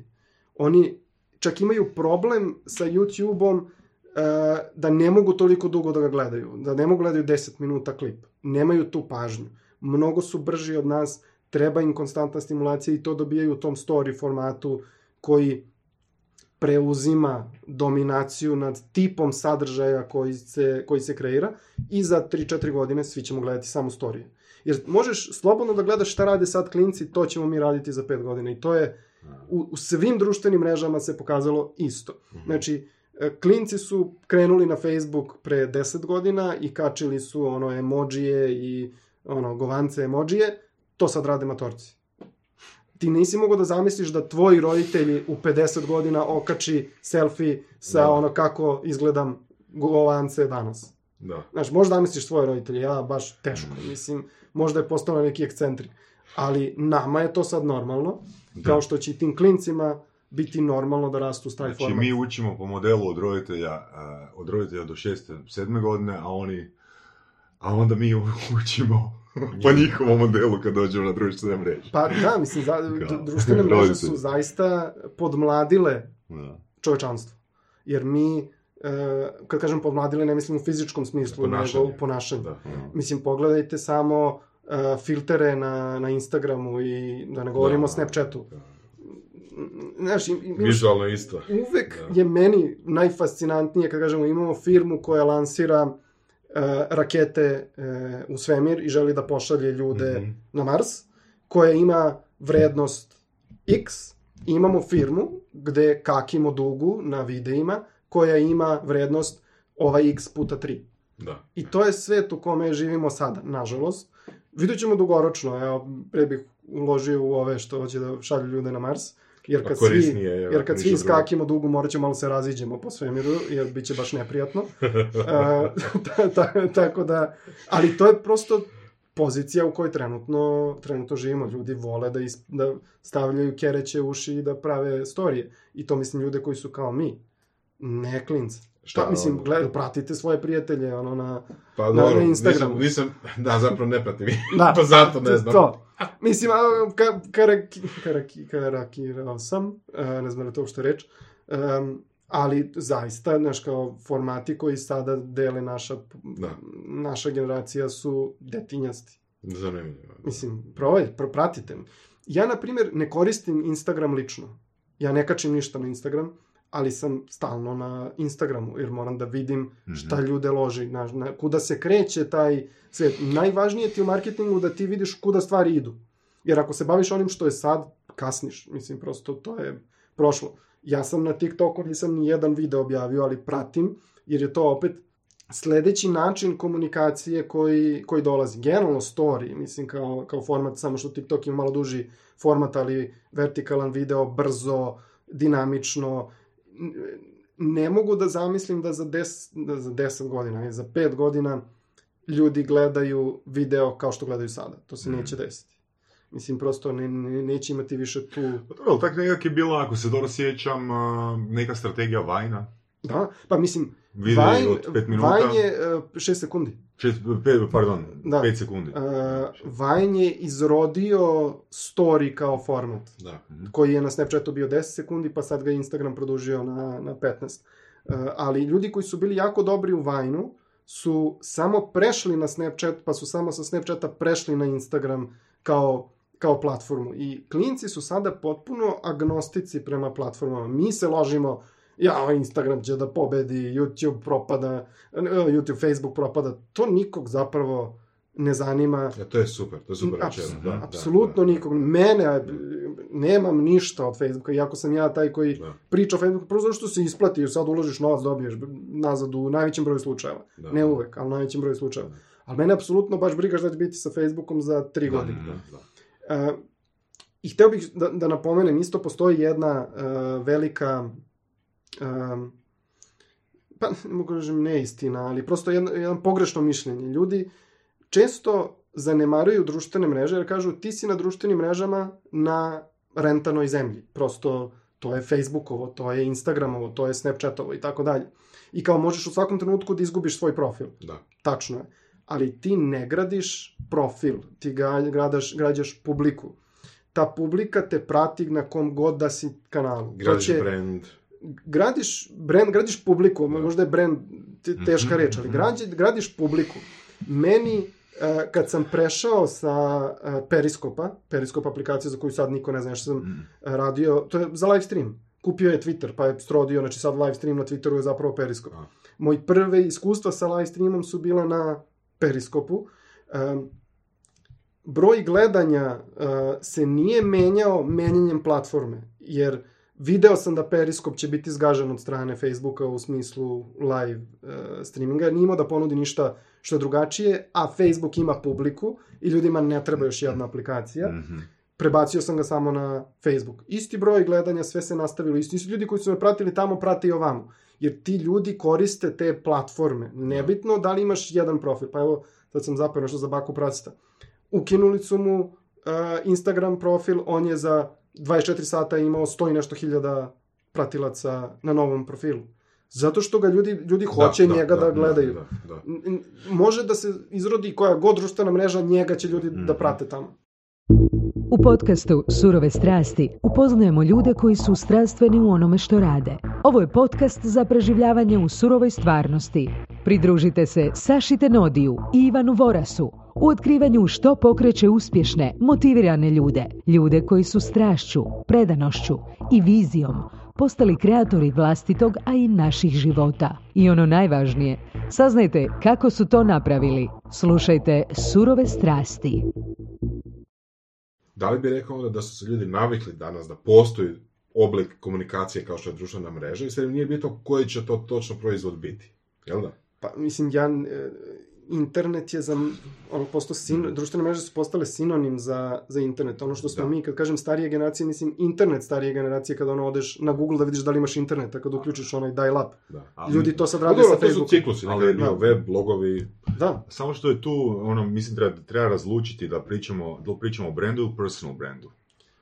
Uh, znači, ja ću Gubi zapratiti se... tebe, Istoka, Baku Prase. Da. Ali ako sam, ne znam, Podravku followao, da. nisam baš siguran da ako brišu Podravkin profil da ću ono tražiti na nekoj drugoj društvenoj mreži gdje je Podravka. A zašto? Pa, moja osobno neko mišljenje, znači, zbog sadržaja. Pa naravno. Da, okay. Naravno. Ali ako sam to... fan, ono, neću sa... Da. Postoje brendovi da, gdje ih ljudi prate gdje god. Stu, da. Postoje brendovi koji imaju ono passion, koji izgrade tu, tu strast na, na društvenim mrežama. Prosto ne znam, za Podravku, ali uzeli smo je kao, kao primjer, ne znam. Ako je to sadržaj koji je kataloškog e, izgleda, ti možda izgradiš petsto hiljada followera na Facebooku, kad otvoriš Instagram krećeš od nule, jer prosto ljudi Ne, ne zanima ih da te zaprate tamo. Pratili su to ovde jer si imao neki giveaway, jer si imao neki popust, jer su nekad lajkovali da bi, ne znam, da, ih podsjetilo na nešto, ali ne da. zanima ih. Tako da, jeste brendovima teže nego osobama, jer se ljudi brže vežuju za osobe nego za brendove, ali imamo, imamo dobre primere, prosto, ne znam, te dobre publishere, kao što je e, Red Bull, kao što je Pornhub. Hmm. Pornhub je jedan od najboljih brendova na društvenim mrežama. Ne znam, ispratite šta radi Pornhub. Znači, evo, sajt sad ću odmah, sad ću odmah lajkat. Znači, oni imaju... Inače, u Surovim strastima je pravilo, ono, u svakoj epizodi moramo bar mi napos spomenuti Pornhub, pa, Ivo, ne hvala ti. Eto. Ti si, nisam mi morali. Su, o, znači, zabranjeno je oglašavanje i promovisanje uh, na Facebooku da, takvog pornografije, da. tako je. Ali ispratite šta oni rade. Prosto, to, to je, da, to je, to je fenomenalno. Da. I ljudi će ispratiti i na drugoj da, društvenoj da, jasno, da, mreži. Da. Tako da... Ima, im, si pronašao ili... Mm, vidim, da.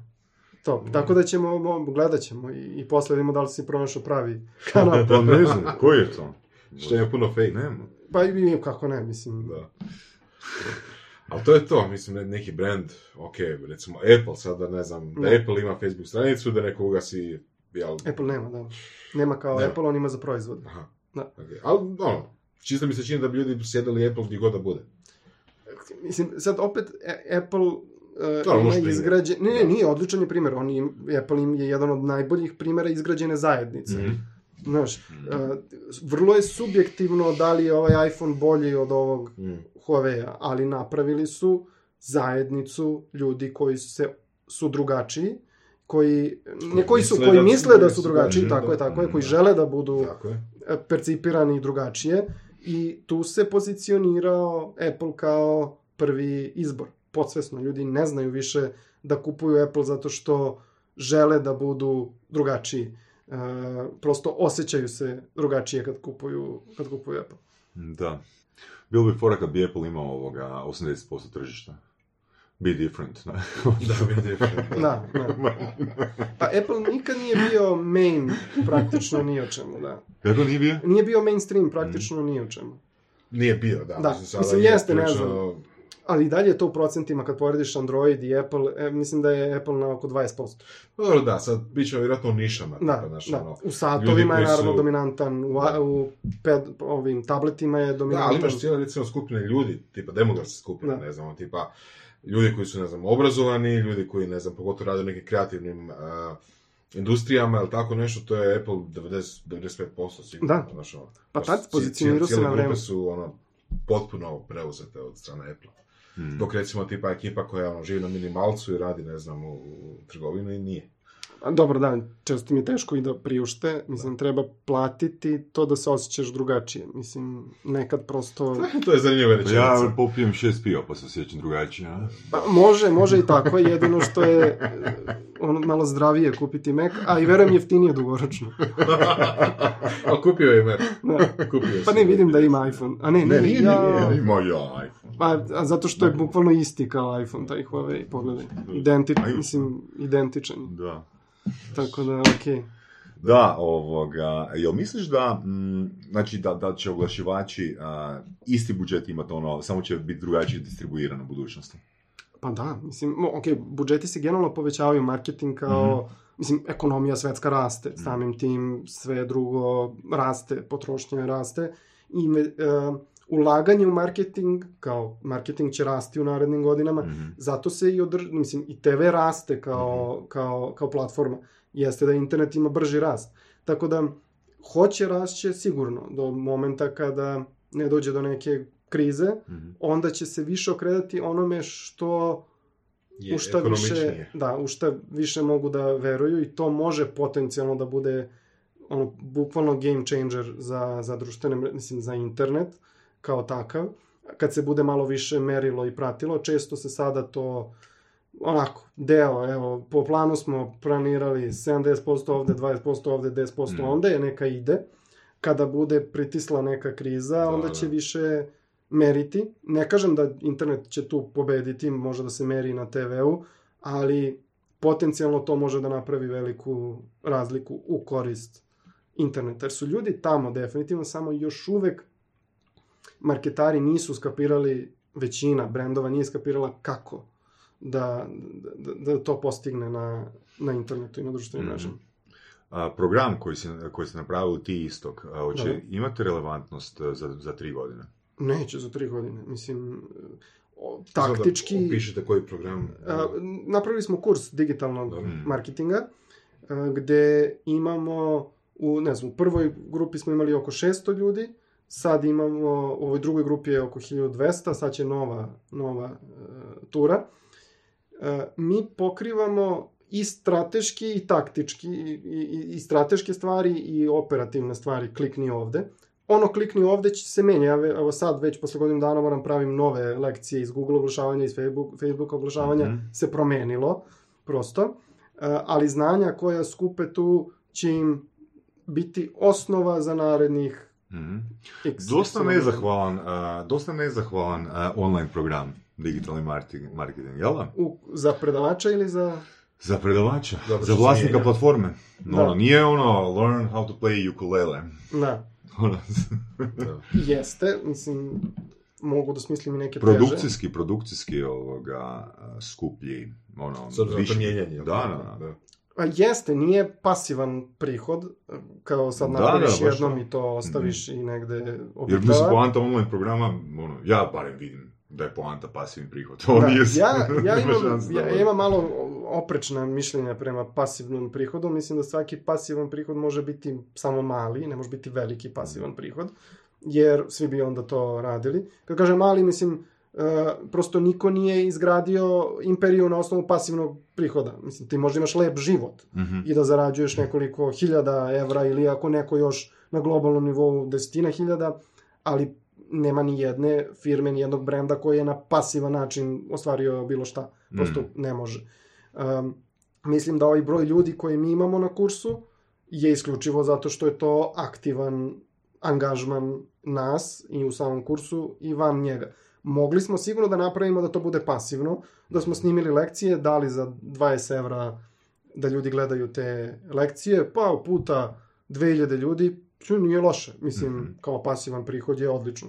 Da. Mi smo uzeli opciju, neka bude um, tristo evra, ali imaju zatvorenu grupu, imaju podršku, imaju update-e, imaju full Super. servis. Da.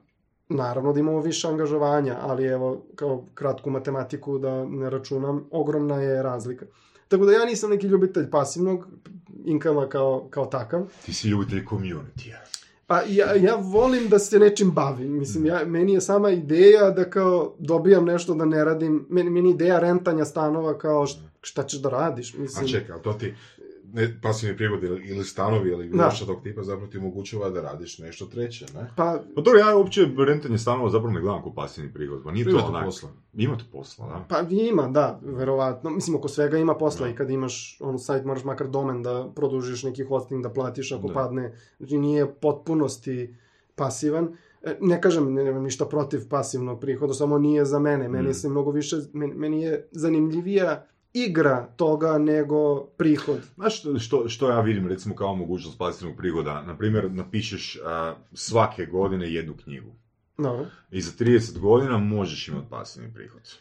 Pa možda, ono, da. Jer to je zapravo ono, isti sadržaj. Naravno moraš pisati evergreen. Da, ali ne, da, ne znam znači, šta ćeš pisati. Mislim, ti da bi napisao knjigu moraš aktivno se baviš nečim da bi napisao da, da, da, knjigu. Tako da meni da. je to vrlo...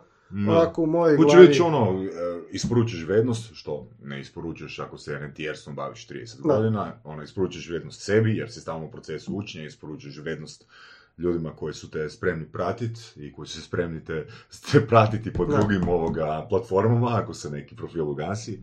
Znaš, mislim da je to nekak najispravniji, ili recimo po snimanju podcasta, ok, to ne, nema monetizaciju, ali je definitivno kapital koji se stavlja, koji se sadi van. Pa sigurno, mislim, pitanje je momenta kada će brendovi shvatiti da je ovaj kanal mm. uh, podcenjen. Ali, znaš, ono što, što je najveća briga, uh, ono što si ti malo prije spomenuo, no. može li brand uh, imati autentičnost? Znaš, ajde, gledam u, sada, u prezentaciji, znaš. To jeste teško. Gledam sada iz perspektive oglašavanja. Znači, neki, vi imate određen broj mm. slušatelja. I sada prebac, to je određena publika. Da. Postoji publika na nekom sajtu, da. ista tolika. Da. Oglašivačima je u njihovoj glavi jasno da kad do, kupe baner, to će to ljudi kao da vide, što potpuno nema veze s mozgom. Istu tu cenu tog tih banera mogu da daju za sponzorstva u podcastu, imaće, pa evo ja mogu da glavu sečem deset puta veći Dara. povrat na tu investiciju Dara. konkretno. Ali to moraju da shvate, mora neko da uradi. Da. Jer jako je teško biti prvi. Znači, mora jedan brend da shvati, e, umesto banera na ovom sajtu mogu da uzmem, da podržim određen podcast i da imam ono minut u tom da, podcastu da, džingla da. i da ponudim nešto toj, toj publici, da. umesto da stavljam banere po sajtovima koji svakako više niko ne gleda mm, i niko da, ne klikće. Da, old school. Pa, da. mislim... Što si rekao za autentičnost brendova, pa mi mm-hmm. napraviti nešto. Uh, ako se sjećate Vegete, i Vegeta je imala neku emisiju, petnaest minuta na televiziji, nekako kuhanje, znaš, Oliver, da, da, da, Mlakar, jel da, ovaj, voditelj, znaš, i niko se nije pretvarao da to nije reklama za Vegetu. Jasno. Svi su znali, svi su volili tu emisiju, svi su aktivno sudjelovali, mislim, volili su tu emisiju. Da, jako dobar, jako dobar primjer, jako dobar primjer. Kao što Fakt, smo, super. Da, i mi smo imali Kontiki agencija, gde, bože, zaboravio sam kako se zove čovek, uh, je kreirao putopise iz raznih destinacija, zovao se Put oko sveta. I kao, svi su znali da je to Kontikijevo, ali su ljudi gledali zašto je bio dobar da. sadržaj. Ljudi nemaju problem sa uh, plaćenim sadržajem, imaju problem sa lošim sadržajem. Gledat će šta god promotivno, ako je to dobro. Pa Guinnessova knjiga rekorda je... Da, od, da, gi, mislim, da, da. Kao i uh, content marketing pre content marketinga. Da, mislim, mi o raznim terminima koje sad pričamo, oni su postojali desetinama godina pre toga mm. u raznim drugim oblicima. Mislim, te te ve emisije, sam Jamie Oliver, šta je, on je neki influencer sa te vea. Mislim, da. sada ljudi malo više prate youtubere i šta kuvaju tamo, ali to je isti model, nema nikakve razlike. Da, da, da, samo se mediji malo promenio. Samo je da. platforma drugačija. Šta misliš o influencerima? Uf. Ima zgodnih. Da, ima zgodnih, ima nezgodnih. E, to je mnogo teška, teška ne, tema. Mogu sam podijeliti nešto da. ovoga sa svima. E, znači, baš sam pričao, i mislio sam to je čak i spomenuo u Surovim strastima jedan put, e, da su influenceri, e, ajmo reći, neki sličan primjer kao društvene mreže dvije tisuće devete dvije tisuće desete. Znači, da brendovi jednostavno se ne žele dva put zajebat. Da. Da, pa ajmo radije riskirat, nego da propustimo onu šansu Dobro. koja je bila dvije tisuće devete. godine i dvije tisuće desete. sa Facebookom. Jeste. Influencer, prvo moramo krenuti od osnove te reči. Influencer je neko ko ima uticaja na nekog drugog, neko ko ima uticaj. Jesi influencer? Ja. Da. Jesam u jako malom krugu ljudi. Ja sam baš pitao... Ako me uzme Vegeta za influencera, da. kao džabe. Mislim, da. od moje publike da. niko, mm. mislim, sigurno neko kuva, ali kao potpuno je besmisleno mm. uzeti... Uh, mene kao influencera, ali ako imaš neki alat za marketing, onda ima vrlo, vrlo smisla. Tako da, influencer je osoba koja ima uticaj na nekoga, U, ima uticaj. Da, da. Nije osoba koja ima puno lajkova. Mislim, ljudi ne, ne kapiraju to što neko ima puno lajkova, da ima bilo kakav uticaj na bilo šta. Nema. Mislim, u najvećem broju slučajeva nema. Ne kažem da influenceri pojedini nemaju uticaja među svojom publikom, imaju i oni jako dobro to monetizuju i brendovi imaju jako puno uspeha od angažovanja njih, ali takvih je jako malo, to je desetak posto. Ljudi su prosto otkrili glitch u sistemu, gde kao ti sa ili kupino, kupovinom nekih lajkova ili malo slikanjem Uh, guzice, možda dobiš puno lajkova i kao neko će me sponzoriše i ja ću da imam da. prihod. Mm-hmm. To je prosto trenutni glitch u Matrixu, mm. koji će proći jako brzo, kad brendovi shvate, pa čak ovo ne služi ničemu. Da. Mislim da smo već u momentu kad ljudi počinju, brendovi počinju da shvataju da nije svako ko ima puno lajkova influencer, nije svaka instagramerka influencerka. Da. A za početak je, mislim, i problem i definicija što je influencer, da, mislim, mislim. koje se malo ko slaže, recimo, ja sam pričao s našom, našom gošćom, Uh, Andrejom iz Pionira um, i pitao sam ju jel, jel recimo Ivan i Istok jesu li oni influenceri? Po njenoj definiciji niste. Zašto? Zato jer po njenoj definiciji uh, je influencer osoba koja isključivo dobiva novac, angažman za uh, prezentiranje nečega s čim nije povezana, dok uh, ti i Istok ste influenceri za proizvod koji ste vi napravili. A ne, mi svakako nismo influenceri. To, to ne, ne kažem što je ispravno, nego, nego mi je interesantna njena definicija bila. Jasno, mislim, to je influencer kao profesija. Da. Ima tako, influencer tako, kao tako, profesija tako, tako. I gledamo influencer kao da. Ko je influencer. Mm. Uh, ja nikad nisam uzeo ni dinar, niti postoji opcija mm. da bilo šta kupiš da ja objavim. Uh, jedino što sam ikada je bilo sa Societe Generale bankom, kad su me poslali na, tre, trebao sam idem na seminar, bože na seminar, na Web Summit, ja sam se razboleo, nisam otišao mm. i oni su imali plaćeno gostovanje, odnosno tu smo kompenzaciju radili tako što su gostovali kod mene u emisiji. Mm. Nikad niko nije mogao, niti može, da plati da bilo šta ja objavim mm. ili da... Da, da, to, to nije profesija, da. To, to ja ne radim, da. Nema opcije, ljudi su me cimali pa su prestali da me cimaju, pametno, mm-hmm. a, jer hiljadu puta sam rekao, ne, ne znam, pozovu me na ručak, da, Vegeta, na primjer, pravi ono, meetup i pozovu me na ručak. Neću doći, da. Ne zato što meni je krivo, ja bih volao da vidim te ljude, ali prosto ne, nema opcije, ne možeš me kupiš ni za pare, ni za ručak, ni za giveaway, ne, ne, ni na cenovniku. Ko, mislim, kao, možda ako bi neko ponudio milion, ali kao, ne, š, mislim, šalim se, ne, prosto nema opcije, tako da, iz te perspektive, svakako nisam influencer, jer to ne radim. Mm. Ali, da li imam uticaja? Mm. Imam uticaja u jednom malom krugu ljudi koji je u mojoj proceni negde desetak hiljada ljudi koje zanima digitalni marketing u Srbiji i možda dvadesetak, da kažemo, mm. region. Ne na sve njih, ali... Ljudi će da slušaju ako nešto kažem vezano za digitalni marketing, ako kažem nešto za kuvanje, neće slušaju ništa. Tako je, mislim, da. Istok je malo, Istok je širi, on hvata mnogo širu, širu publiku, tako da Istoka slušaju ako će nešto da pomene kafić, restoran, kuvanje i tako dalje. Ali mislim da sam ja ono klasičan niša, uh, opet influencer, ne kao profesija, ali kao neko ko može da ima mm. uticaja u toj, da. U toj industriji. Um, tako da, da. Ako gledamo kao profesija, svakako, mm-hmm. svakako ne. Ali mislim da je brendovima važnije da pronađu dobrog meča, do, dobru, pr, ono, da, da. dobrog influencera za njih. A to je teško, to nije, e, ajmo da pozovemo pet poznatih influencera i mm-hmm. oni neka šeruju. Uglavnom se tu ne desi, ne desi ništa. Mislim, gde se onaj instant spike? Da li Coca-Cola onda ima a, pod onom kategorijom eksperimentiranje, nešto s influencerima? Da, pa ne znam, tu stoji interno, sigurno imaju... Ali stavili tu kategoriju kao Facebook prije. Da, sigurno imaju, i možda ne za Coca-Cola kao brend, njihova i Fanta, a. videli smo koliko su puno radili sa youtuberima da, da, da, i ostali da, da, da. Brendovi rade Vist, sa influencerima, mm-hmm, mislim. Da.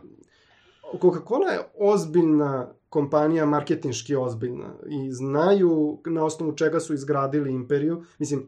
Glavni proizvod Coca-Cola je marketing, ne ono piće, mislim ono piće postoji u bilo koju obliku da kupiš bilo gde, ali oni su najbolji u marketingu, ne u pravljenju one šećerne vodice. Tako da oni jako dobro znaju i jako dobro prate i uvek su na ono na, da, na tom talasu gde treba da da budu. Mislim, došlo je do toga da je, ako oni rade suradnju sa nekim drugim brendom, tom brendu možda korisnije Coca-Cola nego obrnuto. Pa da. Da, oni su toliko javni. Imali su i onaj ceo sa blogerima koliko su radili pre par godina, imali su, ono, sponzorisali su blogere, imali su svoj network. Mislim, radi puno Coca-Cola sa influencerima, samo mislim da radi pametnije. Ne, mm. Nije ovo... devojke na Instagramu koji imaju puno lajkova. Da, da, nisu, nisu, nisu dali natječaj za influencere koji se oblače u, ne znam, Djeda Mraza i ne znam, ovo sad, da. Ko će biti bolji. Da. Ali, e, to što si rekao o mečiranju između influencera i da. Brenda, pa to je ono što je u klasičnom nekog marketingu bio pitching, ili tako? Pozoveš agenciju, agencija ti pića kako bi ona vidjela tvoj zadatak, problem, brand, šta god, i ti onda dobereš jednu od njih. Tako je, s tim što ti ovde ne moraš da pičuješ influencer, odnosno ne moraju oni da dolaze na pič, ti ih pratiš, gledaš ko je da. Zapravo publika do koje ti hoćeš da, da, da dođeš. Ali, ali svrha je ista, znači trebaš da. Nekako prepoznat nekog ko će da biti dobar suradnik. Naravno, kao što i biraš na koje sajtovima da. Se oglašavaš. Da. I zbog mislim, toga je bez veze sad ono, hoću pet kila influencera. Jel? Influencer je medijum, koji svaki drugi, kao i website, kao i društvene da. Mreže, kao, znači on ima neku publiku i ti plaćaš publiku. Da. E, sad pitanje je kakva je ta publika i zašto plaćaš. Da. Što misliš, može li, ne kažem sad, ali možda za godinu ili dvije, neki brend smisliti toliko dobru content strategiju da bude popularan kao, na primjer, Baka Prasa? Pa, pitanje je, mislim sad, šta znači popularan, da ima to tipo da ima following, taj, taj ne. following i tolika, ne može. Mislim, prosto... Znači, Coca-Cola, na primjer, sa svim ali, svojim, cijelom svojim budžetom ne može napraviti takvu content strategiju da, ono, da, ima je, sektu. Ali, znaš šta, sad, to je, to je m, pitanje koje ne, ne može da se odgovori. Na kraju personal brand pobjeđuje. Um, Zavisi u čemu. Više ljudi zna za Coca-Colu nego za Baku Prasa. Mm. Mislim, Baku Prase znaju klinci, znamo mi koji se bavimo digitalnim marketingom i to je to. Da. Izađi na ulicu i pitaj bilo koga... Evo, ja nisam znao do prije trideset dana. dvadeset pet plus, ne zna ko je Baka Prasa. Mm. A Coca-Colu znaju apsolutno svi. I Coca-Cola je veći influencer od Bake Praseta. Jer ako bi Coca-Cola izašla sa nekom influencerskom kampanjom, ne znam sada, rekla, e... nećemo više da pijemo Coca-Colu, nego ćemo pijemo ceđenu pomoranđu, to bi mnogo više uticalo nego kad bi Baka Prasa bio fazon, nećemo pijemo Coca-Colu, nego ceđenu pomoranđu. Znači, paraf... parafraziram, ali um, mnogo je jači brand Coca-Cola nego Bake Prasa. Ali na YouTube-u, gde je Baka Prasa dominantan, gde je njegovo dvorište, ne može Coca-Cola da ima milion i nešto followera u narednih godinu i nešto dana, šta... Pa ja mislim, sigurno u teoriji može, ali ne vidim to može se desiti. Realno. Da, pitaj. Mislim, puno se može napraviti jednostavno sa novcima, sa budžetom. Ono. Pa sigurno može, sve na silu može, ali pitanje je da li ima smisla. Mislim... Nekako sam naučio vjerovati da kontinuitet pobjeđuje. A, a uvek. Mm. Na društvenim mrežama, na internetu je kontinuitet mm. važniji od kvaliteta. Mm. Jel da? Da, da, da. Pa, tako je, mislim, ljudi moraju da budu stalno vezani sa tobom. Mm, mislim, da. Kvalitet mora da postoji, ali da. Važnije je da imaš kontinuitet nego kvalitet. Super bi tvoj primjer, mislim, iz jednog tvog klipa, uh, gdje si objašnjavao stranice, one zabavne stranice, naravno. Koje imaju veliki engagement, ali nemaju loyalty. Pa naravno, ljudi ako lajkuju neki post zato što je smešan, je u fazonu, ga, ga, ga, vidiš da je strava lajka. Taj isti posle da objavi nešto što je bitno, preskruješ, ne, nemaš taj mm. osjećaj, to nije, to nije ta vrednost. Mm. Da, recimo, tu je konkretan isto primjer sa Surove strastima, gdje Surove strasti imaju popriličan mali broj lajkova, nikad nismo niti inzistirali na tome, ali je, ono, engagement, ono, ogroman, čisto onak po ljeti. Za usporedbu, dvije tisuće lajkova na fejsu, a preko dvadeset gigabajta dnevno je prosječna slušanost, na? Opet, nije sinonim broj lajkova mm. za bilo šta drugo. Mislim, što ti mjeriš? Što, što je vama ono fokus? Evo, recimo, zavisi tebi. Za šta. Mislim, zavisi od primjera do primjera. Nekome je važna vidljivost, nekome je važan reach, nekome je važan povrat, instant povrat investicije. Zavisi od brenda do brenda, od scenarija do, do scenarija. Ja sam uvek za to da se ide dugoročnije i da se zaista gradi uh, brend, jako puno i malih e, firmi ne razume koliko je važno izgraditi brand sada mnogo više nego pre, zato što je previše svega. Pre je bilo lako kad si ti imao tri čokolade u, u prodavnici. Nisi morao gradiš brand, dovoljno je da uđeš i imaš neko lepo pakovanje i da ljudi prosto u trideset posto slučaja mogu da odluče. Sad kad uđeš imaš dve hiljade čokolada na rafu, za čime ljudi posežu, za onim što im je najpoznatije. Imaš određeni broj njih koji će da eksperimentiš. I tako je u bilo čemu, u svemu drugom. Ako uzmeš kurs digitalnog marketinga, ima ih milion. I onda uzmeš od Istoka i Bildija, jer kao, e, za njih znam. Prosto, znam šta rade, znam čime se bave, tu su već sto godina. No like trust. Pa naravno, i preću kupimo njih, mm. nego od nekog ko može da ima u teoriji bolji kurs, ali kao niko nije čuo za njega. Mislim, mm-hmm. no. I tako je za bilo šta, za apsolutno bilo šta. I mislim da je zato važnije nego pre graditi, misliti dugoročno i dugoročno graditi brend. Jer će biti još više svega, ekonomija će da raste i dalje. I ako uđemo u krizu, kako gledamo prosek za petnaest godina, bit će više nego sad. Mm. Osim ako baš nešto ne upropastimo u potpunosti, onda više nije važno. E, tako da sigurno će rasti i sigurno će biti više izbora. I nećemo svi biti isto. To je, uhvatio nas je ono sa mainstream medijima, smo mi počeli, svi imamo sve isto. Znači, pre mas medija je svako imao svog lekara, svog mesara, svog apotekara, svog ovog, svog onog. I onda kad su se pojavili mas mediji, svi smo pali, prali iste ruke s istim sapunom, jeli istu čokoladu, pili isti sok. Sad se opet završava ciklus. Imamo našeg proizvođača sapuna koji je ono sustainability, kozije mleko, šta god, pre nego dav sapun je oko košta deset puta više. Da. Zato što više ne pravi razliku da li si ti dao, da ne pretvaram u kune, tri kune ili deset kuna za sapun, isto ti je, zato što mala je razlika. I ako je tri puta razlika, nije, ne utiče ti na mm-hmm. život. A kupuješ nešto što je bolje za tvoju kožu, što doprinosi nekoj zajednici, da. Što spašava planetu i tako dalje. Uzeo sam taj primjer, možda bilo koji drugi da. Primjer. Tako da ćemo mnogo više kupovati od malih provajdera kako vreme prolazi, nego svi sve isto. Jer nam se smučilo, ljudima se smuči sve u nekom trenutku. Prosto mora da se to dogodi. Zato i Coca-Cola ima hiljadu brendova. Da. Mislim, znaju oni, da, da, da neće ljudi piti... Širili... A, mislim, da. Coca-Cola od vode do, do... drži, mislim da drži najviše voda na svetu. Ne, ne, nije ovo proverena informacija, mislim da sam čuo. Jer kao znaju prosto da će ljudi prestati da piju Coca-Cola u narednom periodu. Kao što su cigare bile proganjane poslednjih dvadeset godina, tako će biti šećer u narednih dvadeset godina. Da. Šećer je sledeći veliki neprijatelj. Mislim, jeste neprijatelj, šećer je podjednako loš kao i cigare. Aj sad, ovo je paušalna izjava. Ali je da, svakako štetan. Penusal, da. Svakako je štetan i mislim da je to sledeći da. Arhineprijatelj. Kao što su bile cigare, šećer će biti u narednim godinama. I to vidimo sa popularizacijom svih ovih dijeta, low carb, no sugar, light i tako dalje.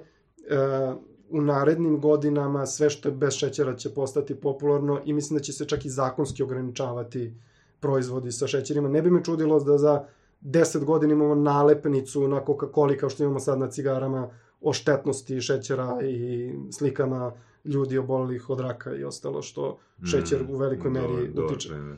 Tako da mislim da su firme koje, koje su pametne to vide i da šire, šire dalje, a ekonomija iz obilja dovodi do toga da sad svako može da proizvodi nešto i ima svoju zajednicu na internetu i mogu da prodaju svašta lokalnim, da, da, mislim, da, da. Ne, ne lokalno fizički, ali, na primjer, ja pravim uh, ono, odela za, za ono, medieval odela. Da. Kao, meni je publika bilo gde u svetu, ali to je moje, ono, core audience. To da, su neki da. Ludaci koji vole se oblače kao vitezovi. Da. I ti s toga možeš da napraviš jako dobar biznis. I imamo primere u Srbiji ljudi koji proizvode uh, stvari, baš za tu publiku izvoze i kao, zaista žive lepo. Neće nikad biti Coca-Cola, ali imaće jako dobar život. Teško će se dogoditi nova Coca-Cola. Neće ljudi piti isto, da, da se sad, ne, ne, sad nema to pića. Reći, da, Neće da. se roditi novi Google. Imaćemo više pretraživača. Imaćemo Amazon za proizvode, imaćemo, ne znam, Google Duck za one koji se tripuju da ih ljudi posmatraju. Imaćemo Voice za uh, gde si, kako si, šta, how to... Imaćemo YouTube za how to, Voice za... Kao prosto promenit će se. Neće se roditi novi Facebook. Samo će se to usitniti, usitniti sve. I to je normalno. Mislim, da. Prosto je... Imaš ovoga, mislim, osoba koja se bavi takvim poslom uh, mora stalno biti na dobrim izvorima znanja. Mora i mora pratiti ono što je prošlo, takođe. Mislim, moraš učiti rast, znači kako je Facebook krenuo, kako je porastao, kako je došao do zasićenja, šta će raditi dalje, pa onda porediš sa sledećim, šta je Instagram uradio, šta je YouTube uradio, ti vidiš da je to... Ponavljaju se obrazci. Uvek je isti obrazac, prvo za ove biznise, prvo dođu klinci, jer oni su spremni eksperimentisati, spremni su glupirati, spremni su da naprave nešto drugačije, i oni krenu i kreiraju, kreiraju, kreiraju, tu, tu mrežu uh, eksplatišu i onda stariji budu fudonu, čekaj bre, šta rade deca tamo, šta se dešava, onda dođu malo stariji, pa malo stariji i ti klinci porastu, prosto uh, ima youtubera, ne znam, Jaserštajn koji nije više, ne kreira toliko, ali on je počeo pre osam godina. Ti ljudi su sada kao mi, ili ono, dvadeset pet šest godina, imaju potpuno drugačije percepcije u odnosu na ono kad su imali petnaest godina. Ali neće se vratiti na nešto drugo što nije, nije YouTube. Tako da, to je normalan rast svake društvene mreže. Ti treba samo to da prepoznaš i da presečeš, da budeš sad je, sad je moment, sad je to, to taj trenutak i da ideš full force. Ja, na primjer, sada, iako sam, ljudi me prepoznaju kao osobu koja je ono Facebook guy, ali ja ne kreiram ništa na Facebooku. Znači, nemam ni jedan sadržaj, puštam oglase, ali ne kreiram ništa na Facebooku, ja sad kreiram na LinkedInu. Zato što ti LinkedIn daje vidljivost. Ti sa, na LinkedInu moji postovi uh, imaju pedeset šezdeset trideset, četrdeset, pedeset, šezdeset, sedamdeset, sto hiljada reach. Znači, ljudi vidi. O da, toliko. Da, da, evo, otvori moj, evo, pokazat, mislim, evo, pokazat se, pokazat ću, evo, daću vam da vidite. Organski, neplaćeno. Mm. Pritom imam oko devet hiljada pratilaca. Mm. Imam deset hiljada pratilaca, jedanaest na Facebooku, i tamo me vidi uh, hiljadu i nešto ljudi ako ne bostuju. Da, da. Što je opet dobro. Što je jako dobro.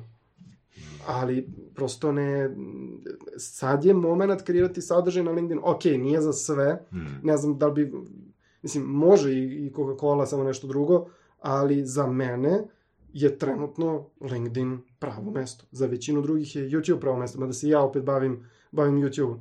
Moraš pronaći mrežu koja je podcenjena, gde ima puno ljudi, malo sadržaja. To je, to je LinkedIn. Ljudi su tamo, nema sadržaja i suficit ljudi dovodi do toga da sadržaj cveta. Kad je obrnuto, sad je suficit sadržaja na Facebooku, mm-hmm. svi nešto pišu, kače, blogove, šeruju, i naravno da ljudi ne vide, jer je previše šuma.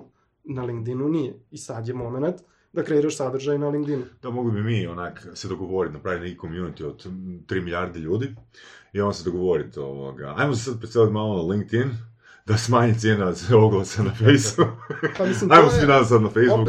Ping-pong s društvenim mrežama. To je ono kao biznis logika. Šta investiram u određenu društvenu mrežu i šta mi ta društvena mreža vraća? Mislim, mogu ja da volim Facebook i da sam na njemu izgradio ime, ali to više ne radi u smislu organskog. Da, idemo dalje. Radi za oglase. Mi kad upisujemo kurs, najviše ljudi nam upiše na Facebook oglase. Mnogo više nego na LinkedIn organski, nego na sve druge da, da. platforme. Uh, I naravno da ću da eksploatišem taj kanal, ali nema poente da kreiram sadržaj, kad taj sadržaj mogu da kreiram na drugom mestu i da on ima enormno veću vidljivost. Kao, zašto bi radio? Zašto sam zaljubljen u Facebook?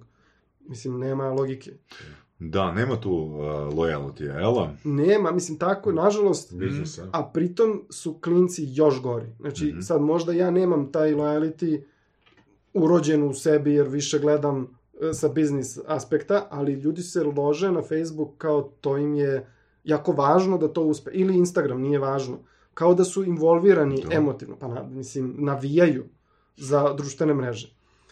I zato ne vide da se sad neke stvari dešavaju na LinkedInu, zato ne vide da se neke stvari počinju dešavati na TikToku. Sad su klinci na TikToku, znači isti model, evo imamo ovo, ako bude postojao Uh, vaš kanal za četiri pet godina, vidjet ćete šta će TikTok biti. Ili TikTok like, nije važno, kao što Periscope ne postoji, ali postoje druge streaming platforme, nije važna platforma, ali taj format, da. vertikalni video, kraća forma, znači ne ono deset do petnaest minuta. Znaš što mene interesira, kako će izgledati kako će izgledati osnovna škola za tipa deset godina?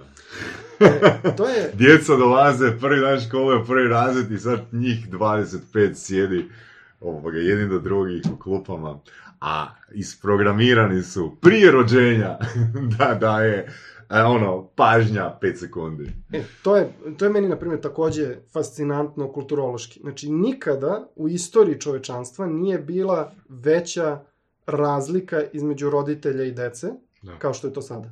Znači, između nas i naših roditelja je bila mala razlika mm. u smislu načina komunikacije, u smislu interesa i tako dalje. Klinci sada, roditelji, ne, mislim, ja imam sina u drugom razredu i pratim osnovce i gledam masovno, samo zvuči malo pedofilički, e, ali... A to je okej. Okay.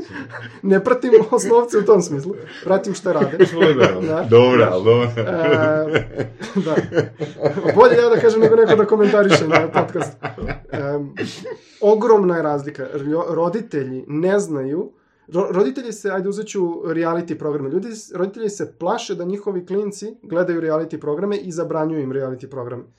A s druge Oni strane... ne odrastaju uz reality programe, da. ne zanima ih. Oni odrastaju uz reality na YouTube-u, da. o kojima roditelji nemaju pojma. Znači, svi ovi roditelji koje pitaš na ulici, roditelji osnovaca, da. moraju da znaju ko je Baka Prasa. To je njihova dužnost da znaju ko je Baka Prasa. Zato što ti, mi kad smo bili mali, naši roditelji su se znali s kime se mi družimo. Znači, ako, ja, ako ti ideš... Kako si dole, ako, ti, ako ti ideš kod drugara da prespavaš, da. da čekaj da vidimo tu osobu koja je, da upoznamo roditelje, odemo, odnesemo kiflice, znaš, da. da vidim kod koga ideš. Roditelji sad nemaju pojma sa kime im spavaju njihovi klinci. Na tik... Ne znaju, nemaju, odvojeni su od realnosti. I zato se dešavaju jako ružne stvari i roditelji ne znaju, prosto nisu prisutni. Decu odgajaju youtuberi, a roditelji nemaju pojma. Hmm. I misle kako je moje dete super, ne gleda te ve. A on je tamo, s druge strane, ono, masakriran od strane youtubera. Ne nužno negativno, to je prosto tako, ali to je drugi svet. Da ja mislim, roditelji prosto moraju biti uključeni. Znači, evo sad, roditelji koji ovo slušaju, morate zapratiti sve youtubere. Sa fake naloga da ne vide vaši klinci, ali pratite ton komunikacije, način, na što se lože. Deca se ubijaju zbog youtubea.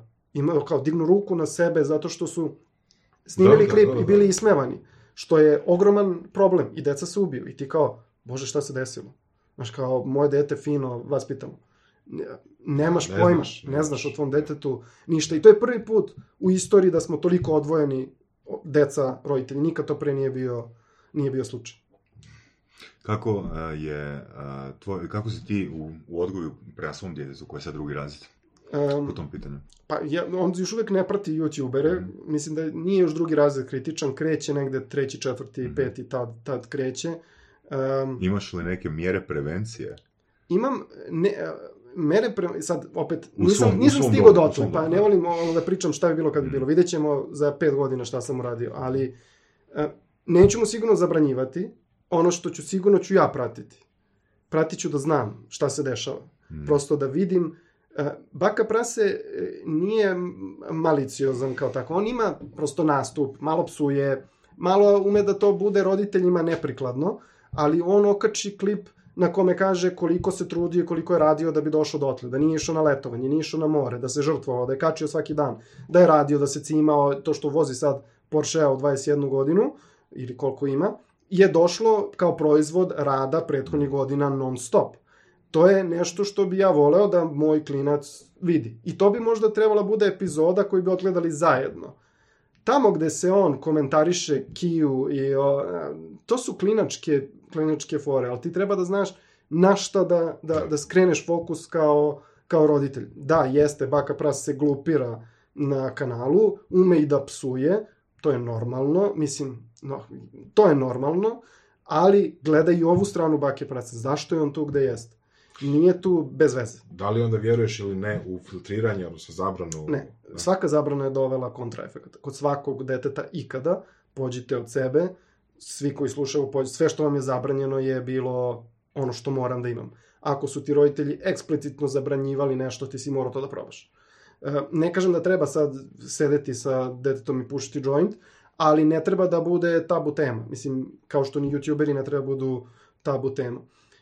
U tehnologiju ih upuštamo, prosto imam tablet, može da koristi tablet kad završi svoje obaveze, telefone ne koriste, prosto ima tablet, ima neko vreme za tablet, može da gleda, da igra igrice, malo igramo ono Minion Rush, malo radimo matematiku, moraju prosto da budu povezani sa tehnologijom, jer neće biti dobro ako dođu u četvrti razred i ne zna šta je, ne zna da koristi mobilni telefon. Onda će biti ismevan od strane društva, on će biti još gore. Mislim, mm-hmm. mora da bude upoznat i moraš da ga naučiš, kao što su nas roditelji učili kako prelazi ulica. Znaš, pazi da ti neko ne sipa drogu u piće i onda ti gledaš da ne uzmeš otvoreno piće. Roditelji sad ne upozoravaju decu, e, vidiš, Baka Prase ovde hoće da bude samo smešan, ali ovo je pravi Baka Prase. Znaš, ovo je ono što je on. Cima se, radi, trudi se, ne znam, žrtvuje se, doprinosi, šta god. Da. Tako da mislim da je to, to je način barem na koji ću ja i mislim da je jako važno da, makar znaš, da. TikTok, užasno hejterska platforma. Kakve komentare tamo klinci ostavljaju da se naježiš, ali to je realnost. Da, to je druga stvar, znači ne samo content kreatori, jeli, nego komunikacija između uh, korisnika, viewera, što god. Tako je. Oni su svi umreženi, znači video i messaging aplikacije, da. Svi su u grupama, svi imaju grupe da. Međusobno i zato, ne znam, Baka Prase video kad objavi on u malom, ono kao u dvadeset četiri sata ima milion pregleda. Da.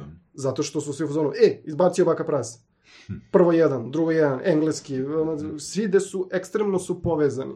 Da. Tako da, to je nešto na što treba definitivno obratiti pažnju. To je isto pažnju. Zanimljiva stvar, posljedica toga. Uh, neki dan sam čitao članak gdje je um, zbog toga što su cijela ekipa u razredu, cijela, cijela, cijelo društvo koristilo, ne znam, iPhone. Djeca koje ne koriste iPhone su prisiljena kupiti iPhone zato što se koristi aplikacija za chat koja je baš samo na iPhone. Da, dobro, sad to je... Ja. To mi je bolja opcija nego da su prisiljeni da ne bi ispali loši u društvu. Mislim, ali ispadno je loši u društvu ako nisu na to. Indirektno, da? Da. Razumem. Da. Da. To je sad već teška priča. Da. To je, to je baš teška to priča. To ću jasno biti ono tipa, ako nisi gledao Baku Prase, jel, onda da, si to da. Mislim, ti izvan... prosto ne vidim ka- kako možeš biti deo uh, šestog razreda sada i ne znati koja je Baka Prasa. I ima, naravno, dece, mm. sigurno, koja su drugačija, ali moraju, svi znaju. Ima roditelji koji misle da njihova deca to ne gledaju, a onda gledaju za vrijeme odmora. Jer prosto moraš, ti si okružen time. Da, da. Nema opcije. Da. Mislim, zašto ljudi, zašto deca puše? Zašto su okruženi cigarama? Zabrani da se prodaju cigare pa neće deca puše. Da. Mislim, oće nekako skriveno, ali manji broj. Da. A, koja... Jel ima neki, neka knjiga ili više knjiga koje su tebi onak, ajmo reći, napravile mind shift ono u glavi? Tako radikalno ne, barem ne da sam svestan. Volim da slušam, e, kad kažem čitam više, volim da slušam. E, ajde, posljednja knjiga koja je ostavila najveći uticaj na mene je e, Hit Refresh od Satya Nadelle, C E O-a Microsofta. Mm-hmm. I to je nešto što je meni onako fascinantno, kako je menja kulturu Microsofta i od jedne poscrnule firme, jako giganta, jako profitabilnog, je uspeo da promeni uh, kulturu uh, koja je negde za vreme Steve Ballmera kao prodavca bila poprilično diskutabilna. No. Čak i uh, Bill Gates je ono surovi preduzetnik.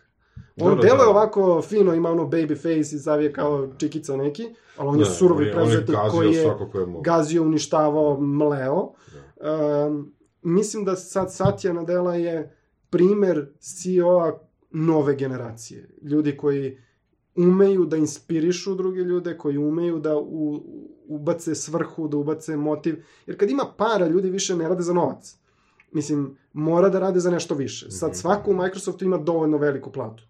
Mislim, da li ti zarađuješ dvije hiljade evra ili dvije hiljade pet stotina evra, nema nikakve razlike u tvom životu. Nema nikakve. Ljudi se lože da ako zarađuju malo više će živjeti bolje. Neće živjeti bolje za malo više.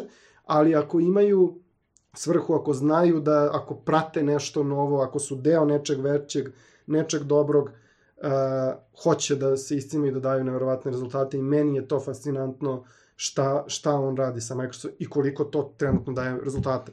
Znači, Microsoft je trenutno najvrednija firma, prešišao je Apple, prešišao je uh, Amazon. Uh, znači, za ovih četiri pet godina dok je on vlasnik je pet puta porasla cena akcija, pet puta za tako veliku firmu je apsurdno. Uh, I koliko Microsoft postaje firma za koju, koju ljudi ne mrze, ljudi su mrzeli Microsoft, yes. nego moraš ga koristiš. Da. Pa je, nema drugi Office paket, šta da radim? Mislim, ima neki Open Office, ali ko koristi to? Prosto, zašto su bili... monopolista, ljudi su morali da ga koriste. Ljudi polako počinju da žele da koriste Microsoft proizvode i Microsoft usluge. Microsoft je uspeo, znači Microsoft je kontinuirano kasnio za ostalim igračima poput Googlea, poput Applea, zato što je bio uh, za vrijeme Steve Ballmera prodajno orijentisan. Uh, da, nisu prosto invirali... transakciono orijentisan. Da, da, da. Uh, Cepamo ovo što radi. Da. Sada sa, sa, Satya, sa Satyom ima potpuno novu percepciju i ljudi su mnogo spremniji da pokušaju nešto novo, da se upuštu nešto, upustu nešto novo. Proizvode više kad su motivisani. Da. Ljudi su manje motivisani novcem nego liderom. To je... Ljudi uglavnom to ne misle, zato što pogotovo u našem de, regionu gde nema para, ali kad imaš sedam hiljada dolara platu, da li imaš sedam ili osam, nema neke razlike u tvom životu, ali da li radiš za džrka ili radiš za neko ko te inspiriše, je ogromna razlika. I da li to što radiš ima neke svrhe, da li je to prepoznato. Mislim da je sve to za vreme Steve Ballmera bilo problematično i zato je bilo puno, zato je Microsoft stagnirao. Imao je sreću prosto da je dominantan u određenim industrijama i tu je hrlio, ali zakasnio za mobile. Nije prosto nikad uspeo u, u mobilu, nikad nije, nikad nije uspeo u searchu. Nikad nije uspeo u svemu onome što, što, gde su vodeće tehnološke firme ga prestigle. I sad je, na primjer, Satya sa cloudom i sa veštačkom inteligencijom, Microsoft je među vodećima i mislim da će da zauzme vodeću poziciju, da će čak i od Amazona preuzeti cloud, a da za veštačku inteligenciju je već sada dominantan. I način na koji uvezuju proizvode sa veštačkom inteligencijom je jako fascinantan i koliko su se otvorili prema Linuxu, znači uvek je bilo za vreme Steve Ballmera, a pa i ovoga Bill Gatesa, da. Microsoft mrzi Linux, to je kao treba da nestane piraterija, odnosno taj open source, to treba da nestane. Da. Sada sa Setjom i nova kampanja Microsoft voli Linux. Da, da, da. Znaš, to je, ne, to je, to je sto osamdeset stepeni, stepeni promena, da na tako velikoj firmi se neko što obrne sto osamdeset, to je meni ekstremno fascinantno i mislim da će Microsoft u narednim godinama da izdominira. Vidjet ćemo šta će biti sa Apple-om, mm-hmm. ali Microsoft će da pokida. Super. Ja sam Apple fan, imam sve Apple. Kao ne koristim ni Office čak, a, ali... A Apple je nakon Steve Jobsa malo onako zabraznio. Da, to ćemo vidjeti. To je isto, isto teška priča. Još od... Ali Tim Cook ti je Steve Ballmer. On je osoba koja jako dobro optimizuje. On je finance guy. Um, to radi jako dobro i funkcioniše, ali... Nije za sledeći nivo. Nema tu iskru, nema... Nije za next level. Opet vidjet ćemo. Rano je. Is... Yeah. Realno je rano da se sudi jako, jako dugo. Tim, od, kad, od kad Tim Cook preuzeo, Apple uspeva, najuspešnija firma, mnogo uspešnija kad je bio uh, Steve Jobs. Steve Jobs je mogao u hiljadu navrata da ubije Apple. Mislim da nije bilo Tima Cooka, uh, Apple ne bi bio sad ovo što jeste. Mislim, mm-hmm. i sam Steve Jobs je izabrao Tima Cooka kao C E O. Postoji razlog, očigledno. Yeah. Iako on ne deluje, ne deluje kao osoba, verovatno da, ne znamo što se dešava interno, ali vidjet ćemo. Treba nam next big thing od strane Apple-a i od strane Tim Cooka. Jeste sat, i jeste AirPods, i jeste profitabilnost, ali nismo dobili sledeću veliku stvar, kao što je iPhone, kao što je iTunes. Ostaje da se vidi. Ali mislim da će Microsoft baš da pokida i da će Satya biti bog za deset godina, petnaest. Da. Bukvalno, da će biti bog.